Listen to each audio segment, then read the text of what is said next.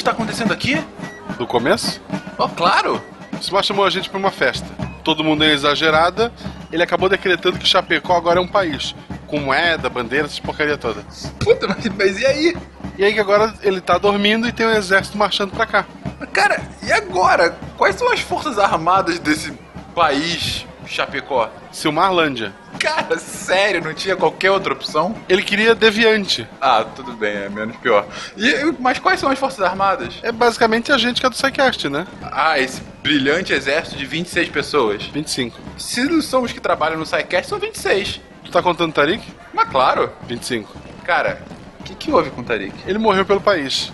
Me lembra de colocar isso no perdão quando a gente fizer a nossa cor de rendição e diz crimezinho de guerra pra eles esquecerem.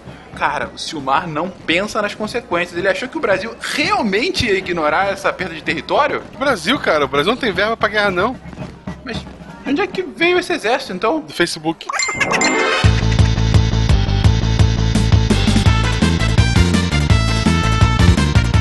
Olá pessoas, aqui é Fernando Malta de São Paulo e se teve uma coisa, apenas uma coisa que eu não esqueço na faculdade é que a guerra é política por outros meios. Olha só. muito Olha bom, muito bom. Profundo, profundo. Jabor. Não, é Clarice. Clarice Lispector. Aham. Salve rapaz, ave deviantes, meu nome é Willy Spengler, falo de Gaspar Santa Catarina e tudo pela Amazônia, céu! Boa. Se eu te falar aqui que toda vez que eu vou revisar teus textos lá no Deviante, eu leio essa introdução com tua voz. missão cumprida então. Aqui é a Jujuba de São Paulo e I'm lock and loaded. Lock and loaded. Lock and low, cebolinha? Lock and load. Lock and loaded. Lock and load, baby. Lock and load. Desculpa, desculpa meu inglês. Meu inglês é meio macarrônico, É. mas é isso aí, é, é o que dá. Aqui é Matheus, professor formado de Curitiba. Ih, pulou o Tarek. O Tarek Ah, morreu é, mesmo, Tarek né? morreu, né? Pô, morri, mas eu falo. Meu Deus, um ataque de morto- eu morri, mas eu falo. Desculpa, Tarek, eu realmente não vi. Pô, foi mal. Foi Não, mal. não basta me matar no texto. Queridos ouvintes, aqui é o Tarek Fernandes de Anápolis e podemos fazer muitas coisas com baionetas, mas é muito desconfortável sentar sobre elas. Puta que pariu, cara. Gente do céu. Meu. Foi isso, cara. O cara É, continua Por isso louco, que velho. morreu. É por isso, cara. Depois me entende. Aqui é Matheus, professor formado de Curitiba, Paraná. E War is fantastic. De Gaspar Santa Catarina, que é Marcelo Guaxinim, quando eu era pequeno, disse ao professor que eu queria ser soldado. Ela me disse que isso não era uma boa ideia porque o inimigo ia me matar. Aí eu falei que eu queria ser o inimigo. Nossa senhora. Ai. Você está ouvindo o SciCast, porque a ciência tem que ser divertida.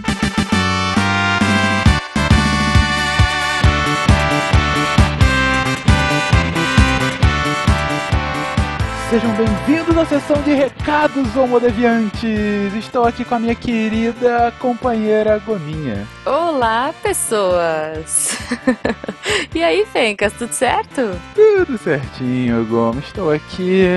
A gente tava com essa, com essa tarefa agora. Agora que a gente já homenageou metade da podosfera brasileira, Uhum. como criar uma, um jargão próprio para o SciCast, né? Pois é, difícil, difícil. Eu tenho uma criatividade quase que nula, mas va- va- vamos experimentar coisas. Cha- Chamemos os nossos queridos ouvintes de homodeviantes porque é quase um estado de espírito. Boa. Ele uma, uma ascensão evolutiva que nós estamos pressupondo dos nossos queridos ouvintes. Mas você, querido ouvinte, que quer falar comigo, falar com a nossa querida Goma, como que eles podem falar conosco, Gominha? Muito fácil, Fencas. Eles podem entrar em contato com a gente através do e-mail contato@saicast.com.br ou lá na abinha do menu Contatos.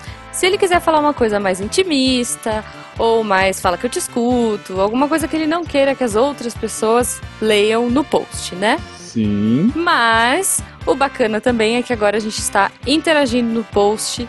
Nós estamos toda semana lá, trocando ideia com vocês, chamando vocês para entrar nas discussões e todos os deviantes estão sempre conferindo, colocando é, GIFs maravilhosos. Exato. A, a nossa equipe tem um acervo incrível, assim.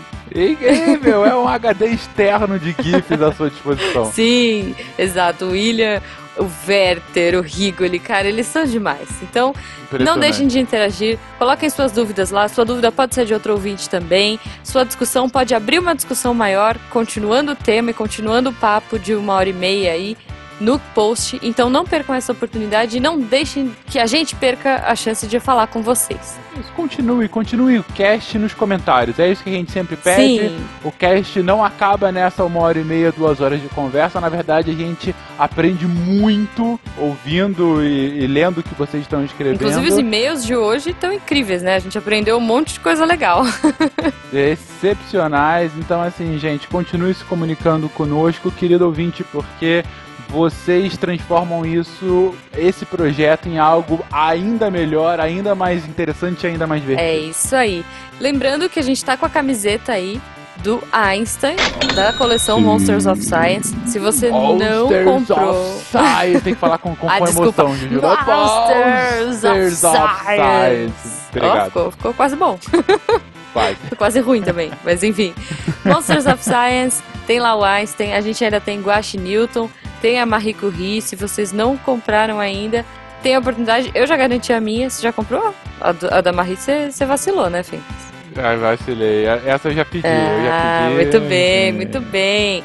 Então, assim, gente, se vocês eh, curtirem, se vocês quiserem andar no Chique Ciência, Chique Ciência, é um novo padrão estético é. da Tipo blogosfera. isso, tipo isso.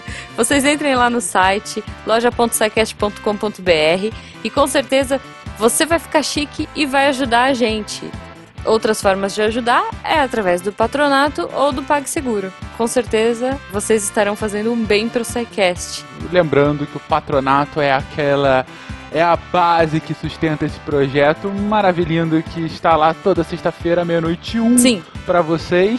E digo mais, digo mais que ideias fervilharam Uh. nessa última semana e novos projetos estão por vir. olha aí, olha aí. Então, então eu digo que mais patronato é igual a mais projetos como esses. Espero que vocês gostem das novidades nos próximos dias. Uh, muitas novidades chegando, né, Fencas? Sim, É isso aí. E só, né, pra terminar aqui, se você tem uma empresa, uma marca ou um produto e você quer anunciar aqui no SciCast ou em qualquer outro podcast do Deviante, você pode entrar em contato com a gente, você pode me mandar um e-mail, juliana.agenciaprotons.com.br ou fala com o Edson, edson.agenciaprotons.com.br.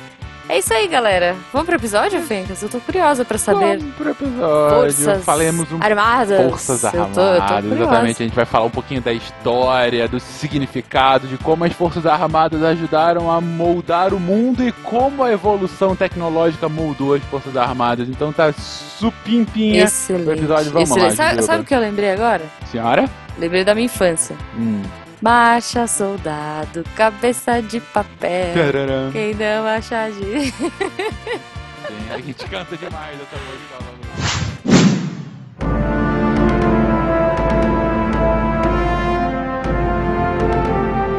Calado e mudo queda-se o canhão.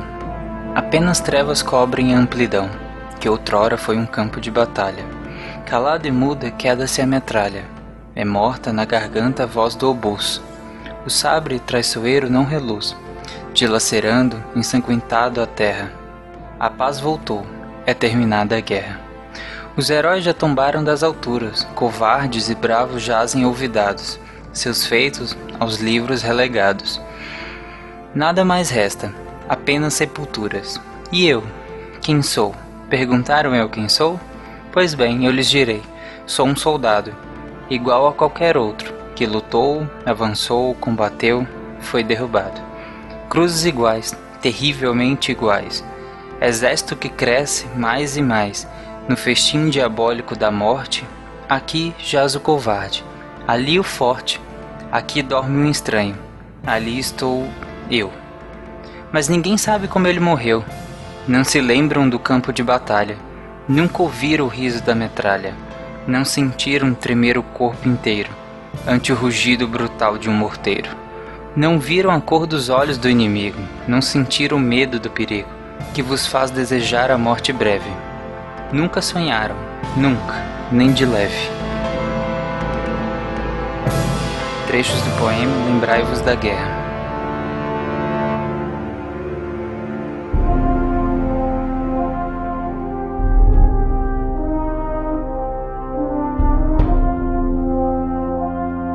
Bom, minha gente, a gente começa hoje falando. Primeiro defendendo o porquê de Forças Armadas num cast do SciCast, né? É um tema que pode parecer um pouco desconexo àqueles que nunca estudaram de fato tanto a guerra quanto as forças militares como um todo, mas a ideia original é que nos casts de história em específico, mas não somente neles, a gente cita muito a guerra como um motor da história, porque de fato é. E não à toa, como é algo que é inerente a quase as próprias sociedades, como a gente vai ver, é uma das coisas mais estudadas da história. A gente tem hoje uma especialização no que é a guerra, nos jogos de guerra, no que a guerra promove na sociedade, o que a provoca, como evitá-la, que isso vai para múltiplas áreas e tem múltiplas consequências. Daí a necessidade da gente enfocar um tema específico sobre isso, sem contar que é a predileção de muita gente, é um tema que muita gente gosta e é um tema com o qual muita gente atua. Então a gente começa justamente conceituando, né? William, você hoje é o nosso grande especialista. Fala um pouquinho pra gente do seu histórico, do porquê, inclusive, você é, tá aqui como o especialista desse cast. Não, não sou especialista nada não, rapaz. Eu nunca servi o exército. Eu dei alguns tiros, por assim dizer. Eu escapei com a tática do pintocóptero. Ah, meu Deus. Eu tenho até medo de saber o que, que é essa tática. Depois eu explico. Eu, eu escapei porque eu tive que subir numa balança no meio do processo e disseram: Não, senta ali e espera. É, eu, eu não entrei porque falaram que não tinha uniformes do meu tamanho. Eu tô falando Era, sério. foi mais ou menos isso pra mim. É, eles não tinham uma balança do meu tamanho. Ah, meu Deus. Eu atuei em algumas unidades do Exército Brasileiro durante oito anos, algumas unidades de, de pronto emprego, uma unidade de operações especiais e estou aqui para falar um pouquinho sobre isso. Não, Beleza. muito bom. Eu vou falar que eu gostaria de ter entrado pra Marinha, na verdade, mas. Tu não tem altura. É, eu não tenho altura. eu não tenho. Cara, eu não tenho altura pra nada, né? Tu não tem altura pra andar na montanha russa. Quanto mais tu entrar lá. É, algumas, algumas eu não posso. Quando eu era pequeno, eu até tinha vontade, porque meu avô era militar, né? Ele se- sempre vivi com ele, etc e tal. Mas eu fui crescendo, fui engordando, aí fui pensando, cara, eles vão. Cara, vida de gordo deve ser muito foda dentro do quartel, cara. Eu não quero esse negócio, não. Eu fui desistindo da ideia. Porque a vida dos outros é tranquilíssima, né? É, né? Não, mas aí eu acho que você entra em forma, cara, não? Que nada, eu ia virar o saco de todo mundo lá. Nunca viu o Apocalipse Sinal, Jujuba? Apocalipse Sinal não, o é, Nascido para Matar? É, Full Metal Jacket. O máximo que eu pensei foi em ser médico do exército pela estabilidade, mas prefiro não. Sabe quando eu larguei a farda, as mulheres estavam começando a ser admitidas na Força Terrestre nessas funções, nas funções do quadro de saúde. Então você tinha médicas, enfermeiras, veterinárias, dentistas e Pô. eu fui numa unidade vizinho aí do, do Barbado, no Paraná, no 27º Belog, no Batalhão Logístico. Lá eu encontrei uma, uma enfermeira. Foi a primeira vez que eu vi mulheres em tropa. Ah, olha só. Ah, inclusive em vários países do mundo, agora eles estão admitindo mulheres em combate, né? Sim. Se eu não me engano, Israel pode. Israel, acho que é todo mundo obrigatório. Aham. É três anos pra homem, dois pra mulher. Não tem uma loucura assim? agora, uma coisa assim. Ó, eu vou falar que eu vou começar a fazer Krav Maga, hein? Ok. Ok. Essa vontade foi tão grande que eu não pude ir pro exército que eu fiz Kung Fu. E agora, como na minha cidade não tem Kung Fu, eu tô partindo pro Krav Maga. Enfim, eu, eu gosto bastante. Desarmado e perigoso. É isso aí. Krav Maga é, é a defesa pessoal israelense, né? Isso, exatamente. Foi, inclusive, a origem do Krav Maga, ela, ele nasceu no bojo das Forças Armadas israelenses, Ah, achei que era aquele serviço secreto, a moçada. que oficialmente não existe, né? Não existe. É, o Mossad não existe. Não existe. Nunca existiu. Fala isso pra quem foi torturado. Essa é a parte que a gente corta o Tarek pra ele não ser morto. Tarek de Anápolis, lembrem disso. Anápolis que tem uma das bases aéreas de combate da Força Aérea Brasileira. Acho que é a maior, né? É a maior Acho delas. que é a maior do Uhum, Brasil. né? exatamente. É, o- Anápolis, Argentina. Tarek. Pode ir. Eu moro pertinho, inclusive, da base aérea aqui. Eu acho que a gente se perdeu um pouco. Só, É, Só um sim. Pouco, só um pouco.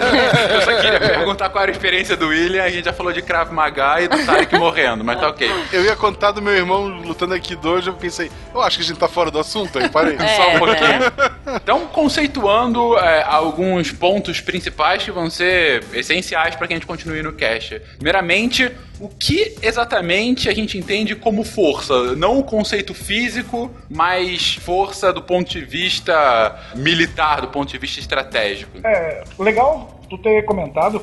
Força realmente admite múltiplas acepções, né? Nós temos a força ali na física, nós temos as forças armadas propriamente ditas, né? E aí a gente pode fazer esse link com uma espécie de aplicação de poder moral ou físico, basicamente algo que tem a ver com resistência, com defesa. A força armada parte desse princípio. Na verdade, forças armadas, já que não é uma única que nós temos. né? E justamente, o que, que a gente entende como forças armadas, então? Bom, Forças Armadas são as instituições militares que têm como a principal função resguardar a integridade do território de uma determinada nação, defender os interesses dessa nação e, por tabela, recursos naturais, industriais, tecnológicos, proteger cidadãos, eh, garantir a soberania da nação. Tá, então essas são as que a gente conhece como Marinha, Aeronáutica e Exército, E é a isso? Força Terrestre, exatamente. Ah, tá. As polícias militares são forças auxiliares. E no caso dos Estados Unidos tem a quarta força, que são os, o Corpo de Fuzileiros Navais, né? Eu achei que tu ia falar que era a imprensa. A empresa também funciona. funciona, Também. funciona. Quando eu ouvi, eu falei, ah, achei que era imprensa também. que é muito mais eficaz que todas as outras juntas. Ah, sem dúvida É, é alguma. interessante o que ele falou, a polícia militar ela é tida como tipo uma reserva, né? Que, por exemplo, no caso de uma guerra no em território brasileiro, a polícia militar também, em tese, seria a força de combate também. Sim, a polícia militar ela tem essa característica de ser uma milícia dos estados. É, é tipo uma característica que tem nos Estados Unidos também. Todo estado nos Estados Unidos tem a, a Guarda Nacional, né? Guarda Nacional do Colorado, Guarda Nacional da Califórnia. Aqui a, a nossa Guarda Nacional, entre aspas, né, as milícias dos estados seriam as nossas polícias militares, né? No caso da polícia militar, ela responde ainda ao exército em última instância, né? Apesar de responder à à Secretaria de Segurança Pública. Exatamente. Aproveitando que o Barbado comentou sobre a Guarda Nacional dos Estados Unidos, no primeiro filme do Rambo, o título original, que é um livro excelente, recomendo para todo mundo, chamado First Blood, quem vai à caça do, do John Rambo é justamente a Guarda Nacional. Tanto é que tem um, um dos personagens do filme menciona que eles não iam fazer muito mais aquilo porque aquilo é só um emprego de meio expediente que ele teria que voltar para a farmácia no outro dia. Então é uma guarda composta por civis que tiveram um treinamento básico que são acionados em caso de necessidade. É uma milícia. Que maluco. Exatamente, é uma milícia. É, inclusive, é uma crítica crescente que tem aqui no Brasil e lá nos Estados Unidos em relação à militarização desse tipo de força. Porque nos Estados Unidos, pelo menos diminuindo a frequência, o contingente usado nas guerras no Oriente Médio, por exemplo, vários voltam para casa e tem muito equipamento também. Então eles, as polícias acabam pegando esses equipamentos e esses veteranos, né, esses soldados, e incorporando as suas forças. E aí é claro que aumenta a militarização, porque aí você tem soldados trabalhando de fato como policiais. Além das armas, que as armas são muito melhores também do que a da polícia comum. Eles liberaram arma na, nas faculdades do Texas. É, mas é o Texas, o Texas são todos uns malucos. Vamos Cara, combinar. né? imagina, tu, tu tá dando aula lá, os alunos armados, que não, não, não dá. Tu joga um Gente. giz na cabeça e ele atira de volta. Cada estado tem uma legislação própria que, dependendo justamente dessa localização, a questão do armamento ele pode ser maior ou menor flexibilizado. O acesso, o porte, a compra de munição. Nos estados do sul, nós temos verdadeiras outlets de armamento, de munição, e você passa com um carrinho de compra e faz a feira que você quer. É basicamente é um grande Walmart. Inclusive em lojas do Walmart você encontra munição à venda, dependendo do local. Não é por menos que toda semana tem um maluco que sai dando tiro, né? Nos Estados Unidos, tu pediu troco em bala, é diferente aqui no Brasil. Ai, meu Deus. Legal essa, essa discussão sobre a polícia militar, porque inclusive é um grande aspecto das forças armadas, né? Essa pretensa separação da sua utilidade. Porque como a gente vai ver daqui a pouquinho na própria evolução histórica, as forças armadas hoje, em geral, tendem a ser aquelas forças que garantem a segurança externa de um país. enquanto que internamente teria de haver um outro tipo de força no caso a polícia ou outros nomes correlatos, para garantir a segurança dos seus cidadãos, cuja a forma de engajamento, forma de abordagem, modus operandi seria muito distinto das Forças Armadas. E daí a discussão, inclusive, que o Tarek trouxe da militarização da polícia, porque isso poderia trazer consequências uh, ruins para a própria população. Poderia não, traz, traz um conceito totalmente errado para a população. Conceito de pessoas que estão lidando com civis com um conceito militar de luta contra o inimigo. É um absurdo. Inclusive um filme que aborda muito bem essa questão de escalada da militarização ah, para uso interno para os seus próprios cidadãos é aquele excelente que sempre passa na Globo altas horas da noite com o Denzel Washington, a Nova York sitiada, que dada uma ameaça bastante clara à própria população, em determinado ponto do filme, isso é spoiler, mas o filme também é de 98, mas em determinado momento o exército vai proteger as ruas de Nova York e muda totalmente a relação do Estado com seus cidadãos, inclusive prendendo parte da população que eles achavam que tinham algum risco, que traziam algum risco à cidade, em campos de concentração, quase, né? Enfim, no meio de praças públicas. Tem uma discussão que ganhou vulto na, na última década, justamente em relação ao poder de polícia dado ao exército que não seria sua missão principal ou sua missão profícua, que é justamente fazer o papel que a PM deveria fazer e aí tem uma discussão, tinha pelo menos na minha época, dentro e fora da caserna em relação a isso. A, a imensa maioria não apoiava no início, certo? Porque tu está usando uma força praticamente desmedida para uma atuação aonde você deveria ter a própria polícia militar agindo, a polícia civil que seja, para evitar que o cidadão de bem, por assim dizer, né, pudesse sofrer. E a coisa tomou um vulto tão grande que acabou se fazendo uso de parte das Forças Armadas para fazer ocupação de área crítica, fazer posto de bloqueio e controle de estrada, tentar controlar o acesso e a saída de determinadas áreas. Isso é completamente fora, cara. Isso não é papel do exército. Não, mas sabe por que, que esse debate em relação ao exército sendo usado como polícia não foi tanto para a sociedade? Porque a atuação da polícia já é extremamente militar. Então não faz tanta diferença. Assim, tô falando assim, na, na sociedade, internamente ao exército, acredito que faça. Pra sociedade, o cara que tá lá fardado de exército ou polícia, para ele é tanto faz. Porque a atuação militar é praticamente a mesma. Mas, Tarek, esse debate quase que filosófico do uso do exército que o William trouxe, eu acho que é importante a gente citar logo no início, realmente, por própria forma como o exército vai encarar sua missão. Porque eu lembro também na faculdade a gente chegou a discutir isso em alguns momentos, muito por conta das missões de paz que o Brasil estava tomando parte, em especial no Haiti à época, né? Sob a égide da ONU, né? Exatamente. A gente teve não só da ONU, a gente teve no batalhão que eu atuei, um dos batalhões, nós tivemos uma, uma companhia que foi para Angola, é, no Brabate, que era o batalhão do Brasil e em Angola, foram várias levas para lá. Teve uma, uma, companhia da organização militar em que eu atuava que acabou indo para lá muito tempo antes da gente de se organizar a missão de paz no Haiti. Puxando um pouco para o lado mais leve, eu achei legal, assim, me chamou muita atenção ação do exército agora no combate a foco da dengue, né? A combater o mosquito. Eu nunca uhum. imaginei que o exército brasileiro tinha uma pontaria tão boa, porque o mosquito é pequenininho.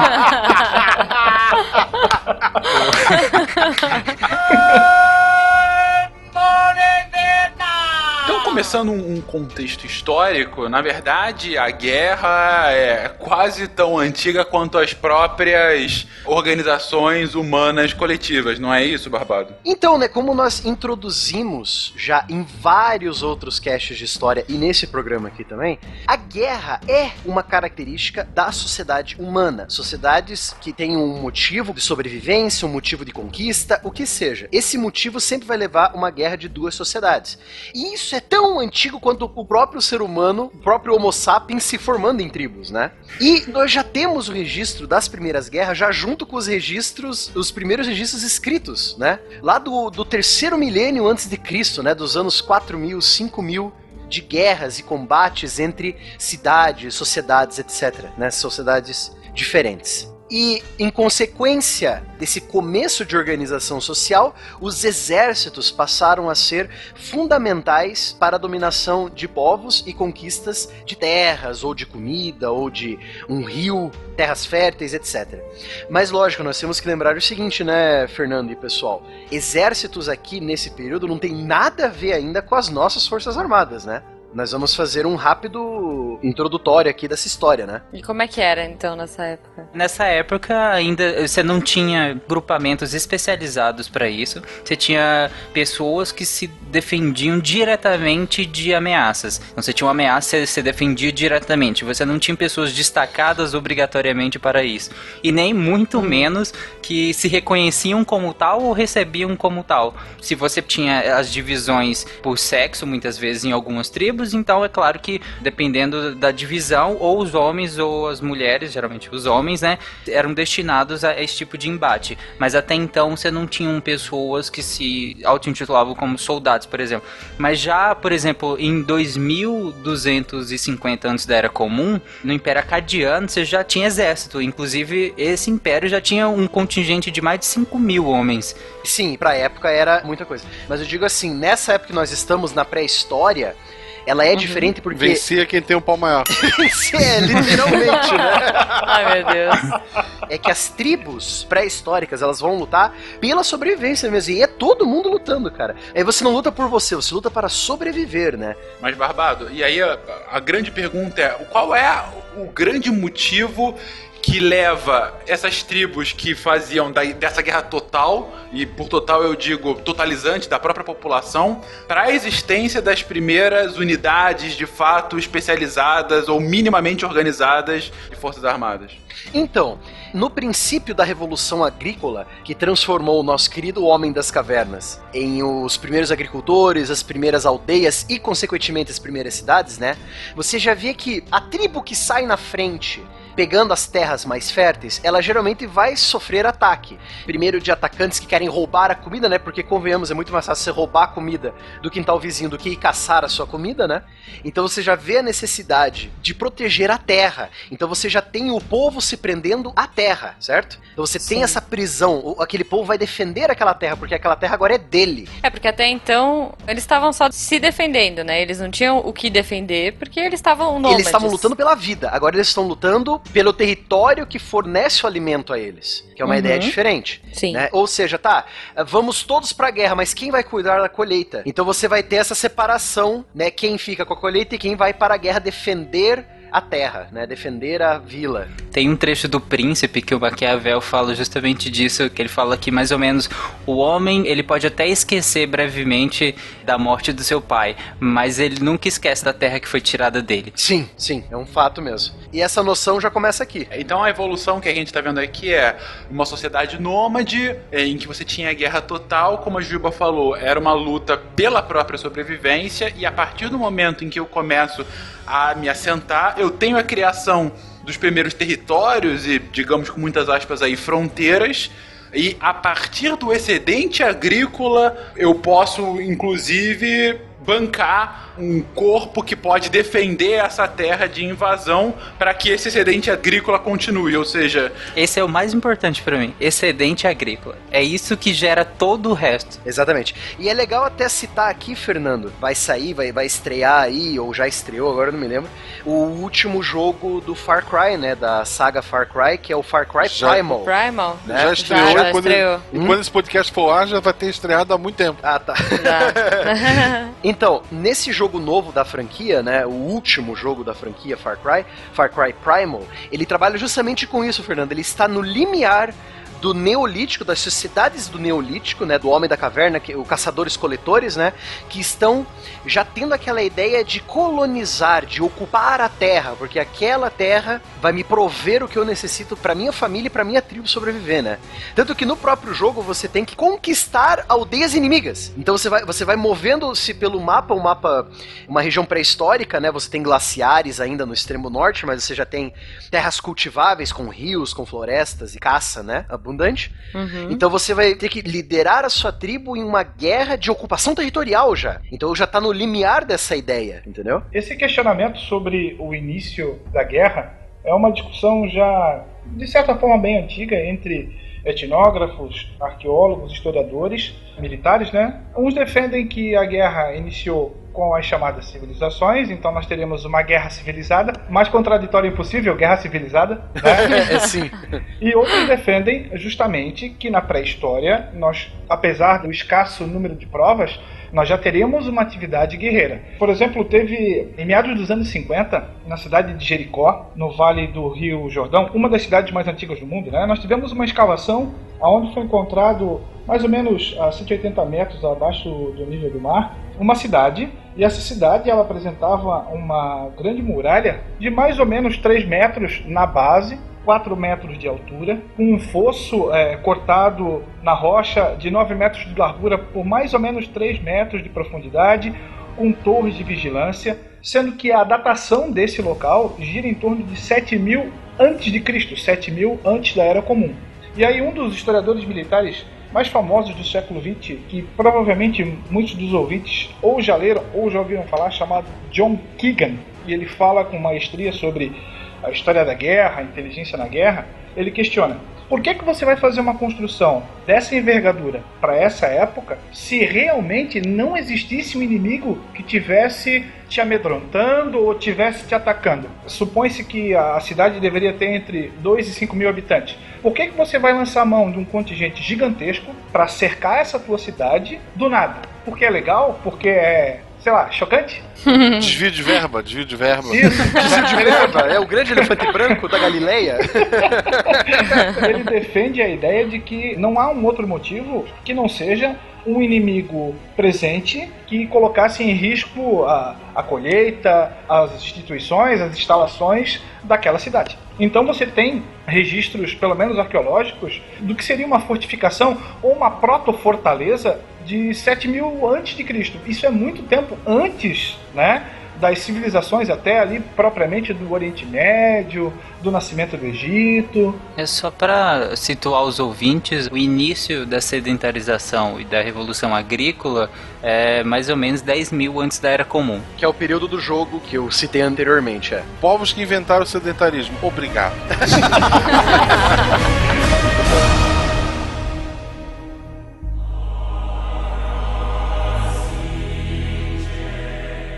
Supõe tu um campo de batatas e duas tribos famintas. As batatas chegam apenas para alimentar uma das tribos, que assim adquire forças para transpor a montanha e irá a outra vertente, onde há batatas em abundância. Mas se as duas tribos dividirem em paz as batatas do campo, não chegam a nutrir-se suficiente e morrem de inanição. A paz, nesse caso, é a destruição. A guerra é a conservação. Uma das tribos extermina a outra e recolhe os despojos. Daí a alegria da vitória. Os hinos, aclamações, recompensas públicas e todos os demais efeitos das ações bélicas.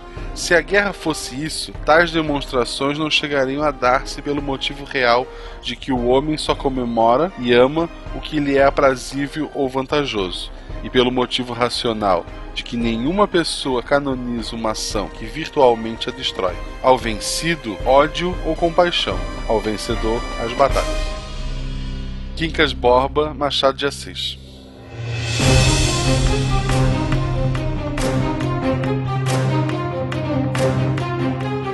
Então, a despeito dessa imprecisão com relação a- ao início, de fato, do que a gente entende como guerra, até porque a sua própria definição vai variar muito de teórico para teórico, como bem colocou aqui o William, a partir do momento em que a gente tem as primeiras cidades, de fato, os primeiros grupamentos, daí cidades, e dessas as primeiras civilizações, reinos e daí os impérios, a gente começa a ter o início de diversos exércitos, cada um com suas especializações, cada um com suas armas. E um ponto que eu queria perder aqui, perder não, ganhar aqui com vocês, é justamente como que a guerra também é altamente influenciada pela própria tecnologia. Não, o, o contrário, né? A própria tecnologia, é- ela é a tecnologia influenciada pela guerra. É o contrário, não é? E eu acho que isso se alimenta, eu acho. É um círculo vicioso, pronto. É um círculo. o círculo vicioso resolve tudo.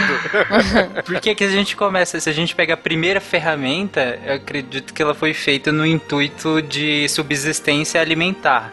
Então, se a gente tem ela como a primeira ferramenta usada para tirar a vida de um outro indivíduo, então teria começado a tecnologia antes do uso dela para guerra, por assim dizer, extrapolando bem. Bom, é legal a gente até chegar numa conclusão dessa, né? A tecnologia alimenta a guerra e a define, e a guerra vai definir a nova tecnologia. Não à toa, até hoje, o exército acaba sendo um dos maiores impulsionadores de ciência aplicada, né? Por sinal, é as próprias é, Forças Armadas, o Exército, que nós temos que agradecer pela origem da internet, né, cara? E origem de muitas coisas. Claro. Micro-ondas. Micro-ondas, claro. Barra de Calça chocolate que jeans. não derrete. Calça jeans. Leite condensado? Movimento hippie, Comida enlatada. É. Netflix. Não, aí, aí, aí não sei. Bom, mas ah, eu queria falar disso porque a gente tem essa evolução na idade da pedra para uma idade do bronze e aí para o ferro e em como o ferro era mais efetivo do que o bronze na hora da guerra, como por exemplo os gregos foram usar o bronze de forma fenomenal, com defesas muito efetivas, com unidades especializadas, com as famosas lanças dos hoplitas, né? Mas aí chegam os dórios com armas de ferro que quebram as armas dos gregos, né? Sem dúvida. E, e depois os dórios acabam sendo exterminados, se não me engano, pelos romanos, né? Com, com- já também com armas de ferro, mas ainda mais especializadas. Antes o Alexandre, né? Tudo isso antes do Alexandre o Grande, sim. É, os Dórios vão originar, vão, vão ser a, a raiz da, dos espartanos. Os Isso. espartanos ali quebram o pau entre si, ali entre o, o suicídio grego, né? As guerras é, do Peloponeso. E aí, portas abertas, chega o Xandinho com a sua trupe, ocupa o espaço vazio, morto, né? E aí, era uma vez os espartanos. Sim. Mas falando então da Grécia, especificamente dos hoplitas, é talvez seja o primeiro, não, não o primeiro, mas uma das mais emblemáticas forças para o mundo ocidental com relação a forças armadas por conta da sua organização, não é isso? Sim, você vai ter uma organização dos hoplitas. Na verdade, o hoplita, ele é quando a cidade chama o cidadão, né? Todos vão defender a cidade, né? Pode ser Corinto, Atenas, Knossos, em Creta. Quando o rei, o líder chama ou quando a própria cidade é atacada, muitos dos homens que moram na cidade, nas cercanias, eles vão virar soldados. Então a gente vê também aí a, entre aspas, o soldado cidadão, né? Aquele cara, o fazendeiro, que geralmente algumas cidades tinham até o mesmo costume romano, né, William? De os próprios fazendeiros tinham que cuidar de suas próprias armas, né? Isso Eles aí. tinham que trazer, eles se auto-armavam, né? Então o governo não tinha uma ligação com isso, tipo de pagar os equipamentos. Algumas cidades tinham esse costume, lógico, você tem aquela tropa de elite, né? Aqueles 2 mil, 3 mil hoplitas que eles vão treinar a vida inteira, né? Eles são fazendeiros, mas eles vão treinar, vão receber equipamento melhor, ou vão roubar equipamento melhor do inimigo, né? Nos saques da guerra, correto?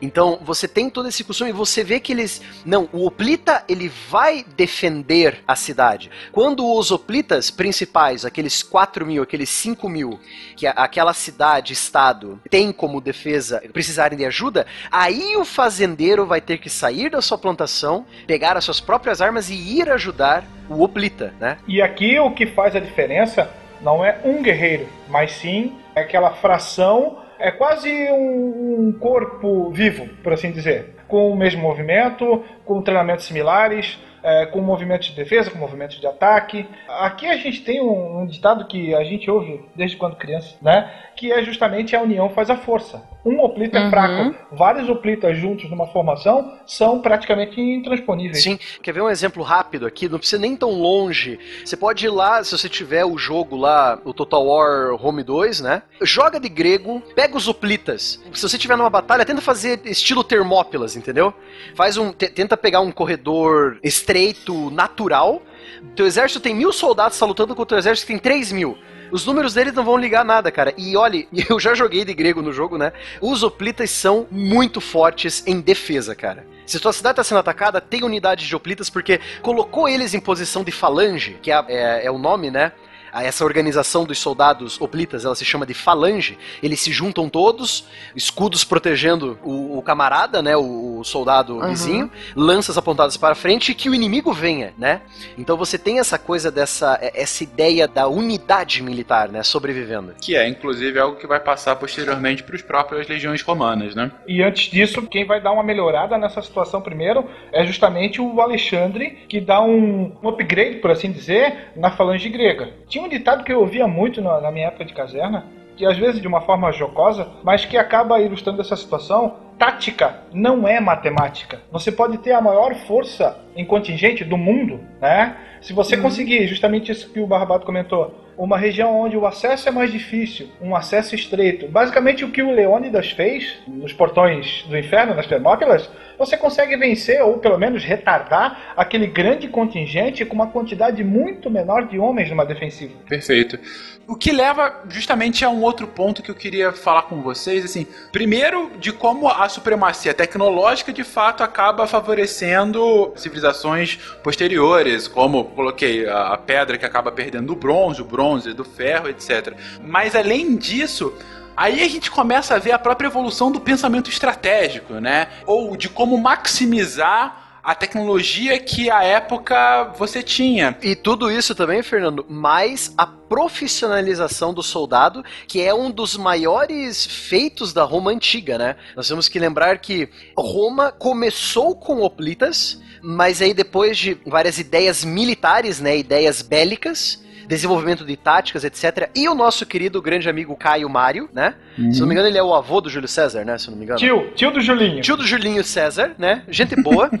ele veio com a grande revolução que são as legiões e a manipular romana, né? Que é o nome da tática, né? A movimentação de tropas em blocos. Então, começamos já a ver, principalmente com Roma, essa mudança de estratégias, né? E assim, né, o Caio Mário, ele era um general de origem plebeia. Ele tinha uma visão diferenciada da coisa. E ele via que o, o quanto o soldado sofria, né? E você vê a profissionalização do soldado de Roma, né? o- Aí veio o começo do soldado cidadão, né? Que todo cidadão romano tem que ter um treinamento militar para caso Roma precise dele, né? Outra coisa que eu acho fantástico, e a gente vai ver essa evolução ao longo da história, mas é muito emblemático nesse momento eh, inicial das civilizações humanas, que é justamente não só como a tecnologia disponível moldava o que eram os exércitos de elite de cada uma das civilizações, mas também muito o ambiente em que elas viviam. Eu lembro no final do ano passado, lá no grupo do Amigos do Pause,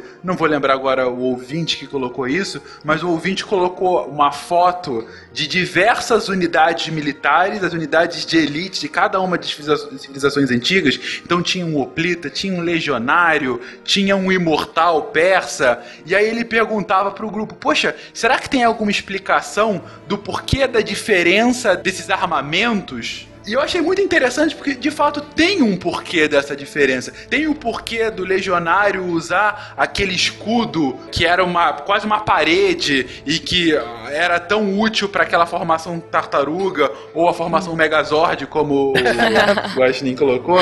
É, tem um porquê dos oplitas usarem os escudos redondos, que era mais fácil para usar com as lanças, também na formação mais fechada. Ou os gregos usarem roupas mais leves, que era para facilitar o movimento e o próprio calor, né? No fim, isso tudo é tática. Então você começa a ver uma análise, o estudo das táticas militares, né? Sem dúvida. E, e esse é talvez o ponto principal e que vai permear o nosso cast, né? Como a tática militar, a tática que- exitosa, né? É aquela que consegue entender o seu contexto, consegue se adequar à tecnologia da época e consegue dar o passo seguinte, seja tecnologicamente, seja a partir de uma estratégia, ou em alguns casos, como a gente já viu também, seja até por força bruta, né? Por números. É aquela velha ideia de pra toda espada você tem que ter um escudo bom. Então, Sim. e pra todo escudo bom você tem que ter uma espada melhor. E assim vai. E assim vai evoluindo a, a tecnologia militar, né? Mas desde essa época a gente também começa a ver, e a gente já ouviu isso muitos nos casts anteriores de história, da ascensão e principalmente queda de civilizações, às vezes de civilizações muito grandes por conta da conquista. E aí eu queria perguntar um pouco pra vocês. Vocês já conseguem imaginar que desde essa época da antiguidade a guerra já era vista como uma forma de perpetuação daquela civilização, você já tinha essa dimensão de que um povo com pujança militar poderia ser aquele que sobressairia aos demais? Isso já é inerente à sociedade, mesmo desde a antiguidade? Quer ver uma frase é, egípcia foi encontrada na, na tumba do Ramsés? Fala mais ou menos assim, ó. O que eu quero é a conquista! Do Dr. God, né? Isso! A, a frase é assim, né? Tipo, cobra, milho, Isso! gato. Embaixo tá assinado Jabor. Isso! Isso. Mas o William vai traduzir pra gente. Todas as terras estrangeiras estão sob estes dois pés do Deus bom. Quem seria o Deus bom? Ramsés II. Amado por todos os deuses e adorado por todo o povo. Vida e saúde. Pô, se isso não é dominação, o que que é? É, mas aí tem um conceito interessante que a dominação aí é estritamente militar. No sentido de recursos, porque no sentido religioso a gente só vai ver esse ímpeto de conquista, de disseminação da religião com os monoteísmos. Não, mas tudo bem, mas e- e- ele vai ter essa ideia, né, Tarek? Ele vai ter essa ideia de que o Ramsés, ele é um, um rei bom, mas ele é um rei bom que traz a conquista, ele traz a glória para o império dele, entendeu? Ele é um deus bom porque ele traz isso. Então você tem essa ideia de que a civilização, a sociedade que sobreviver militarmente vai ser a sociedade que perdurará por milhares de anos, entendeu? É só uma discussão do, em relação ao motivo, por assim dizer. Entendeu? Assim, enquanto o ímpeto até então era recursos propriamente dito, né, ou até expansão territorial, mas aí com o advento dos monoteísmos, a gente adiciona mais um fator a isso, que é a disseminação da religião, entendeu? Inclusive é a base do Islã e do próprio cristianismo. É isso que eu ia comentar agora. O Islã manda lembranças, né? Eu vou discordar só de você com um ponto, Tarek. Eu acho que não está relacionado ao monoteísmo pura e simplesmente. Talvez para o Ocidente até esteja, mas aí a gente lembra da China, que usava da dominação como uma forma de imposição de doutrina também. A China, na verdade, importou as suas religiões: budismo, confucionismo. Então, a imposição por força da China tinha uma origem de fato da dominação por conta de recurso, blá blá blá, como a gente já colocou, mas em determinado momento começa a ser uma, uma doutrinação ideológica de fato, e uma ideologia que lembra muito a frase que o William acabou de falar sobre como que o líder, no caso Ramsés, no, no caso chinês, o imperador chinês, é o solo que mantém tudo de pé, né? É a base para que o mundo se sustente. O melhor, né, Malta? Ele é quem mantém o Nilo correndo, né? É, exato. No caso egípcio, sem dúvida alguma. Não, mas aí, se a gente for voltar na, na questão ideológica, aí você falou assim que nesse caso na China já era uma questão de expansão ideológica, por assim dizer, né? De exportar a sua ideologia. Mas se a gente for voltar nesse ponto, a gente pode pegar desde a da Revolução Agrícola, porque a grande característica da Revolução Cognitiva, depois que combina com a Revolução Agrícola, é justamente é, a criação de mitos que agregam pessoas, ou seja, ideologias. Então, se a gente for voltar e falar, ah, mas é, eles já exportavam ideologias, tudo é uma ideologia. A própria noção de expansão territorial, propriamente dita, é uma ideologia de que você precisa se expandir, de que você precisa de mais território. A própria apropriação de recursos é um tipo de ideologia também, porque não necessariamente eles precisavam de tantos recursos, mas tinha um fundo ideológico também. Entendeu? Então acaba que tudo tem um fundo ideológico. Então, na sua argumentação, a própria religião também é. Então, a gente não tem nada de novo no monoteísmo. Também, só que a religião é uma força muito mais forte e concentra num eixo só, um eixo principal. Mas ideológica. Sim, ideológico, tudo é ideológico, desde a revolução cognitiva. A gente não vai chegar em muito lugar aqui. Mas tudo bem, é uma, uma discussão boa. Um outro ponto também que os gregos trazem mais para o nosso ocidente é justamente o uso tecnológico não só na terra, mas também no mar. A gente tem que lembrar que as guerras púnicas acabam sendo decididas de fato por conta da supremacia naval, não foi isso? Então, essa da supremacia naval das guerras púnicas ela é meio complicada, né? Porque os cartagineses, eles tinham total vantagem no mar, Só que aconteceu de que os romanos acabaram conseguindo pegar algumas carcaças de navios cartagineses que vieram do mar e pararam na costa, né? Eles começaram a analisar, pô, tecnologia de construção interessante, vou fazer o mesmo. Eles fizeram uma engenharia reversa, né? Sim, porque além dos barcos dos romanos agora, na Primeira Guerra Púnica, tiveram três, só para lembrar o ouvinte, né? Três guerras púnicas. Na Primeira Guerra Púnica, essa engenharia reversa dos romanos, além de agora eles terem os mesmos barcos, a mesma tecnologia dos cartagineses, eles transformaram a guerra marinha numa guerra campal, numa guerra de corpo a corpo, que eles eram especialistas, né? Então, é, foi até legal, Fernando, você ter falado das guerras púnicas, porque como nós estamos falando das forças militares, é legal a gente comparar as duas forças, né? Os romanos e os cartagineses. Os romanos tinham aquela ideia do soldado cidadão, né? A revolução do Mário, do general Mário ainda não tinha sido feita, né? Roma estava longe de ser um império, né? Tava longe de ser um império, ela ainda era uma república muito jovem, por sinal, né? Cartago era muito mais poderoso do que a própria Roma. Sim, só que olha só que interessante. Roma, com seus soldados e cidadãos, Cartago trabalhava mais com mercenários. Então nós já vamos ter o termo em inglês, né? Sell sword, né? A, a espada vendida. Aquele cara guerreiro, profissional, talvez de nascença, guerreiro, não soldado. São dois termos diferentes, principalmente nessa parte do mundo. Você ser um guerreiro não quer dizer que você é um bom soldado. Um guerreiro é bom no combate singular. Um soldado é bom no combate em unidades militares, né, William? É isso aí.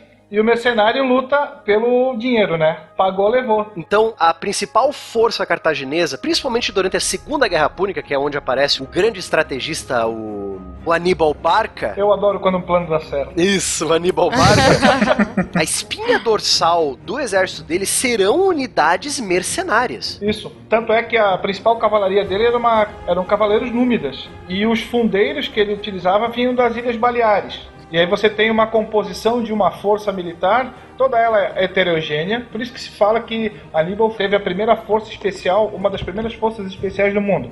Ele vai colocar os soldados dentro das especialidades que eles eram melhores. A infantaria espanhola. É, ele vai usar a infantaria espanhola, que por sinal usava quase a mesma espada que os romanos, né? Que é a Gladios Hispânicos, né? Justamente por causa desse nome, das tribos Isso aí.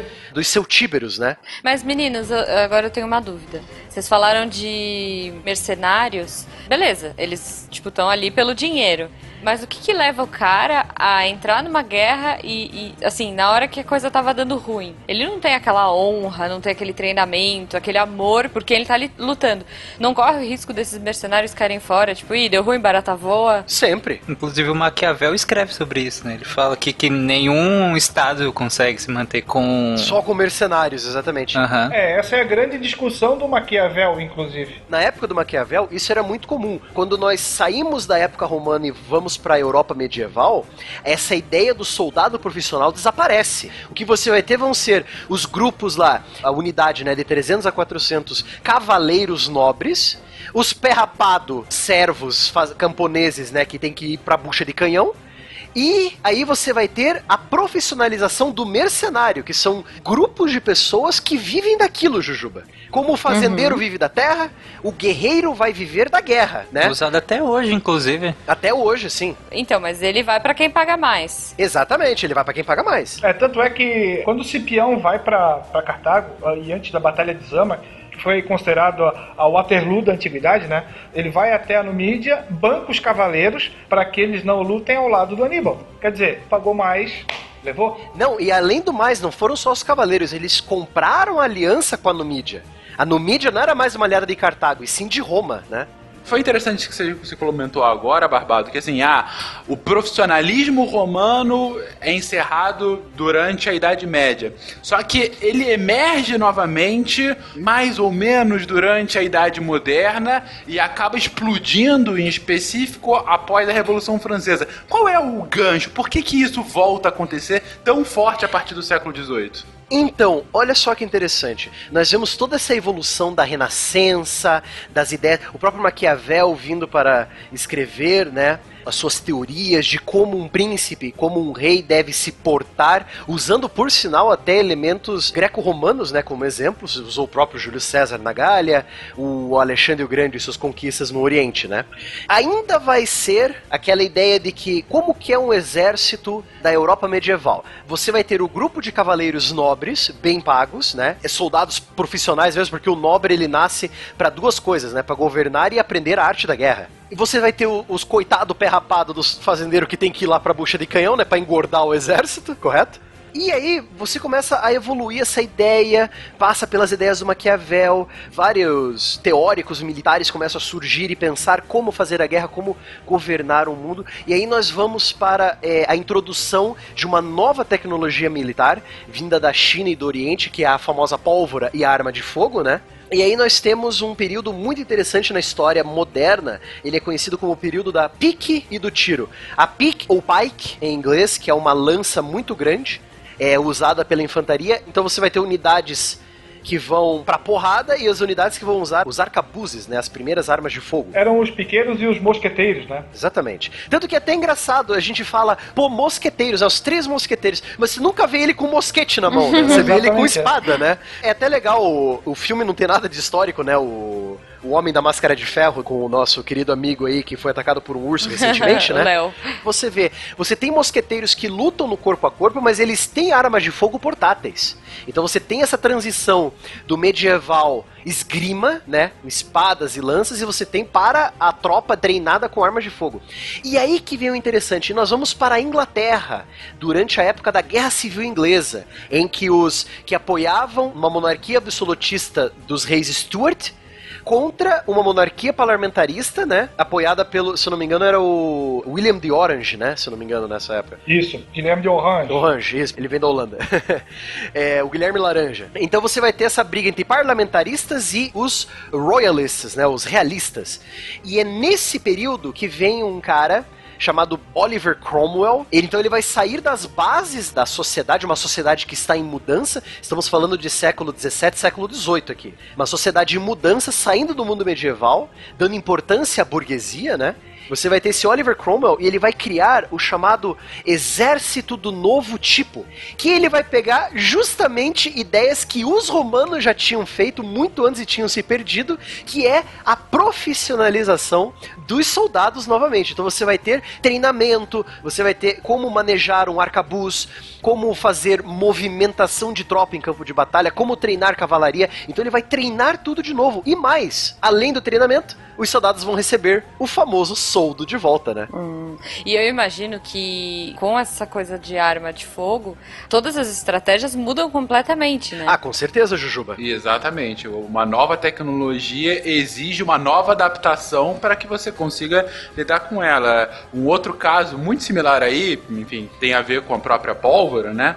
São os, os castelos. Os castelos foram feitos para aguentarem um sítio de catapultas, depois de trabucos, de armas de cerco. Quando vem os primeiros canhões, muitos castelos caem por terra porque não aguentam, e os castelos que conseguem sobreviver a essa evolução são aqueles que conseguem, a partir da engenharia, utilizar-se de ângulos especiais para impedir que fosse derrubado por balas de canhão. É o famoso Star Forte, né? Forte estrela, que ele é projetado justamente para aguentar tiros de canhão. Perfeito, ou seja, aí você vê mais uma vez você tendo que evoluir o seu conhecimento técnico empregado para aguentar uma nova tecnologia que aí vem. Ou seja, a gente consegue ver que ao longo da história a humanidade está sempre tentando buscar a bala de prata, aquela que de fato vai ser a arma para vencer qualquer guerra. E de alguma forma vem, e aí muitas aspas, ah, o, o colete de prata que aguenta essa bala. Exato. Aí, de acordo com a ideia de quem joga Minecraft, seria tudo de diamante, né? o diamante ganha de tudo. A questão das fortificações em estrelas seria para reduzir o impacto, né? A, a, a bola ela não chegaria num ângulo reto. Isso, e além de reduzir o impacto dos canhões, é, facilitaria os defensores em atirar em qualquer lado para qualquer pessoa sitiando. Porque lembre-se, nessa época, o atacante e o defensor têm armas de fogo, os dois, né? Então o forte vai ser equipado com armas de fogo, com canhões, né? Só pra quem não entendeu a questão que eu falei, que, é que no ângulo reto a força é total. Quando você altera o ângulo, você divide as forças, né? Então acaba Isso. que o impacto fica menor. E olha só que curiosidade, Tarek. Os blindados de guerra vão usar a mesma ideia, que é a blindagem em ângulo. Então você não Uhum. precisa ter uma barra de ferro tão grossa na frente de um blindado. Você pode inclinar ela e ela vai ter o mesmo efeito do que uma que teria o dobro do peso dela, entendeu? É bom que ricocheteia e mata um monte de soldado em volta. também, também. Quem mora no Rio e já viu o caveirão sabe bem do que o Barbado tá Então. falando. Nós temos um forte no Brasil que é bem famoso até, justamente pelo, pelo desenho arquitetônico em forma de estrela, que é o Forte dos Reis Magos, que fica na cidade de Natal.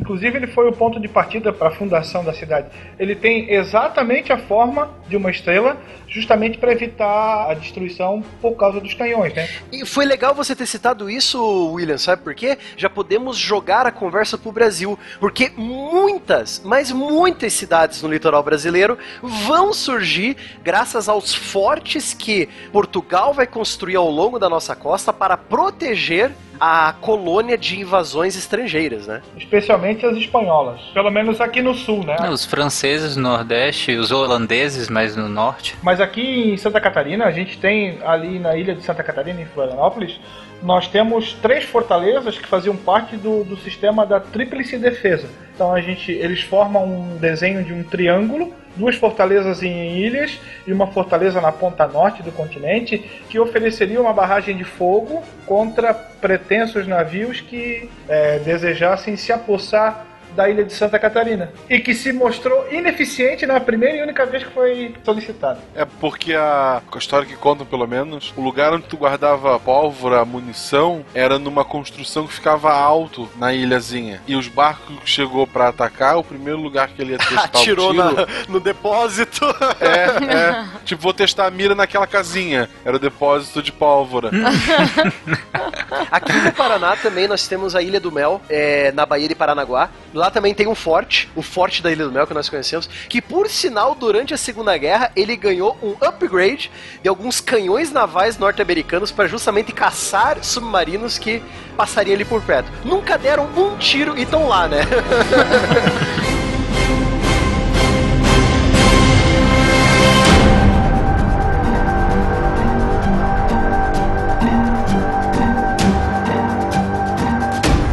A vantagem estratégica desenvolvida por bons guerreiros é como o movimento de uma pedra redonda, rolando por uma montanha de 300 metros de altura. A força necessária é insignificante, o resultado espetacular. Sun Tzu, a arte da guerra.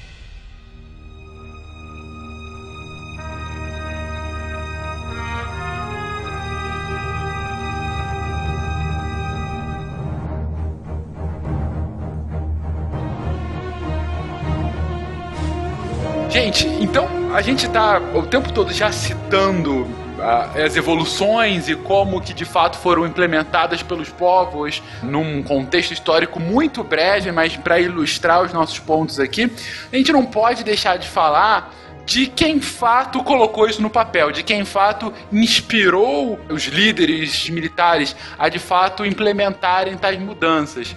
E, portanto, a gente tem que começar até definindo o que de fato é a doutrina militar. William, explica pra gente o que, seria essa expressão doutrina militar.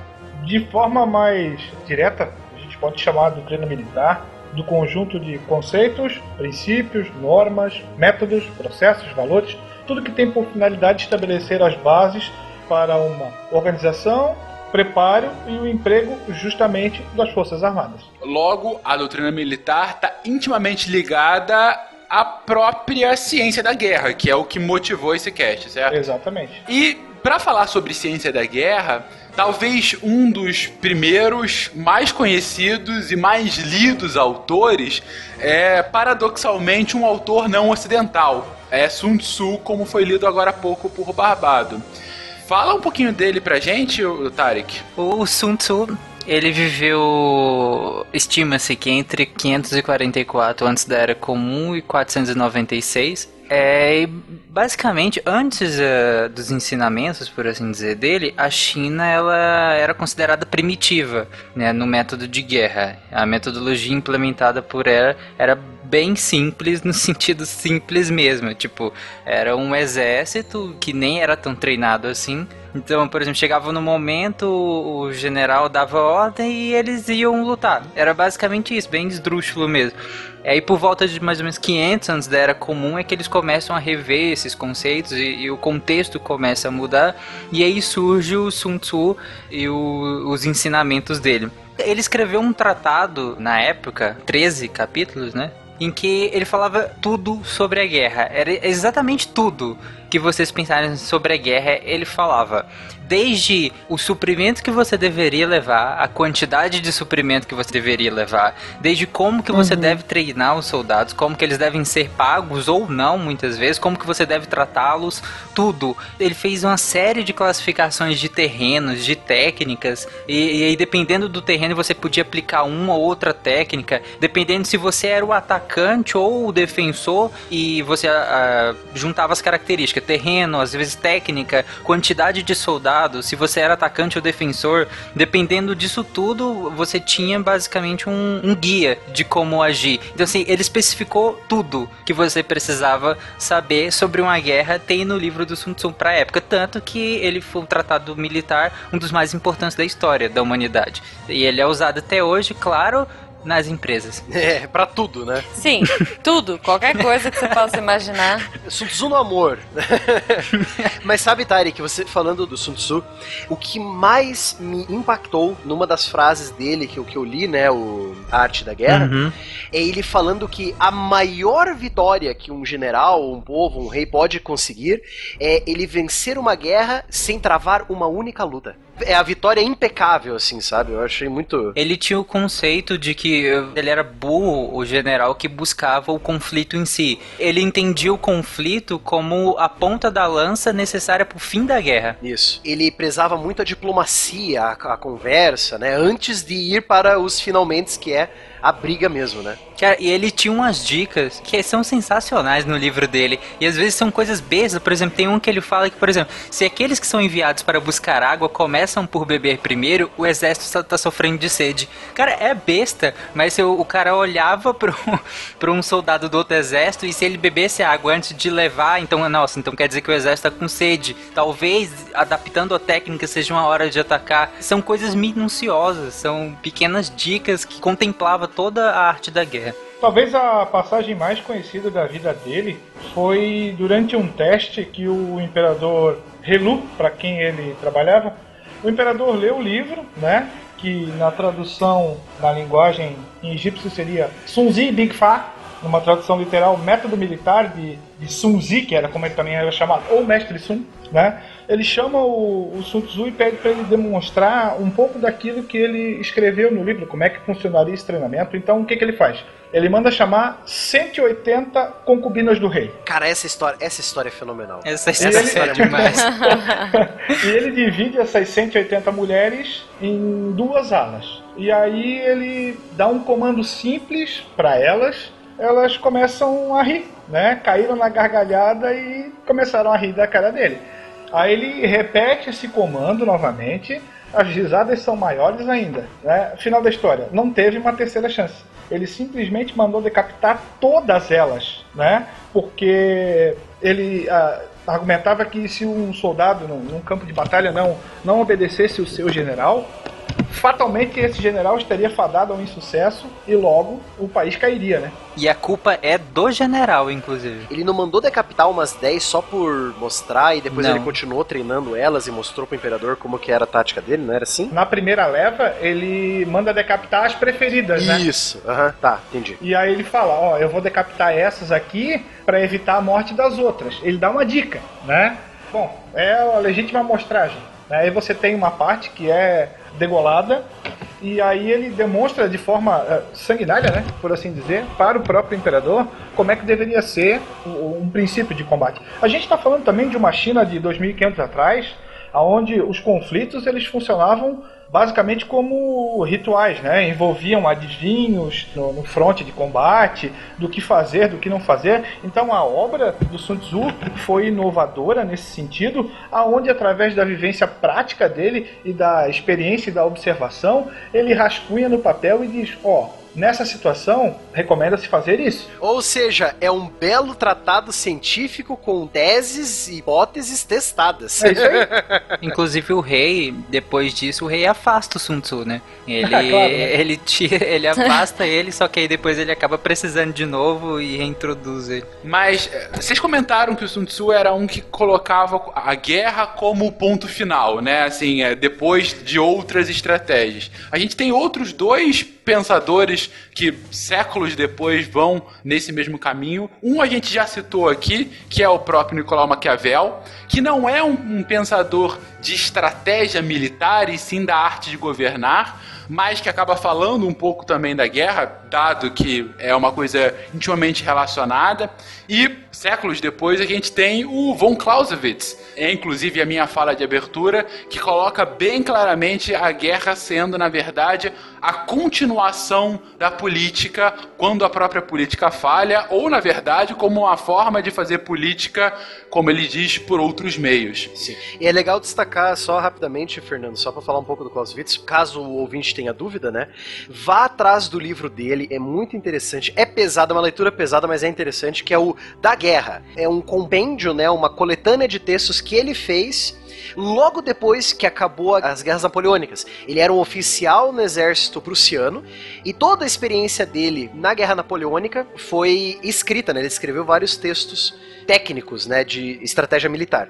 Para nós do mundo ocidental, para uma guerra moderna, guerra com armas de fogo e tal, ele é até melhor de ser aplicado do que o próprio Sun Tzu. Sun Tzu ele vem de uma época muito mais antiga, né? É bom destacar isso. Sem dúvida. E um ponto que ele cita, além dessa questão da guerra sendo a continuação da política, que eu acho fundamental do Clausewitz, é algo que a gente já citou em castes anteriores também, mas que assim, é sempre bom lembrar, que é a diferença entre a guerra parcial e a guerra total, a guerra absoluta e a guerra real. Como é que a gente pode distinguir essas duas guerras, gente? Nós temos um exemplo disso na própria na própria Segunda Guerra Púnica, né? Uhum. Aonde o Aníbal hesita em entrar em Roma é, pelo fato das convenções antigas.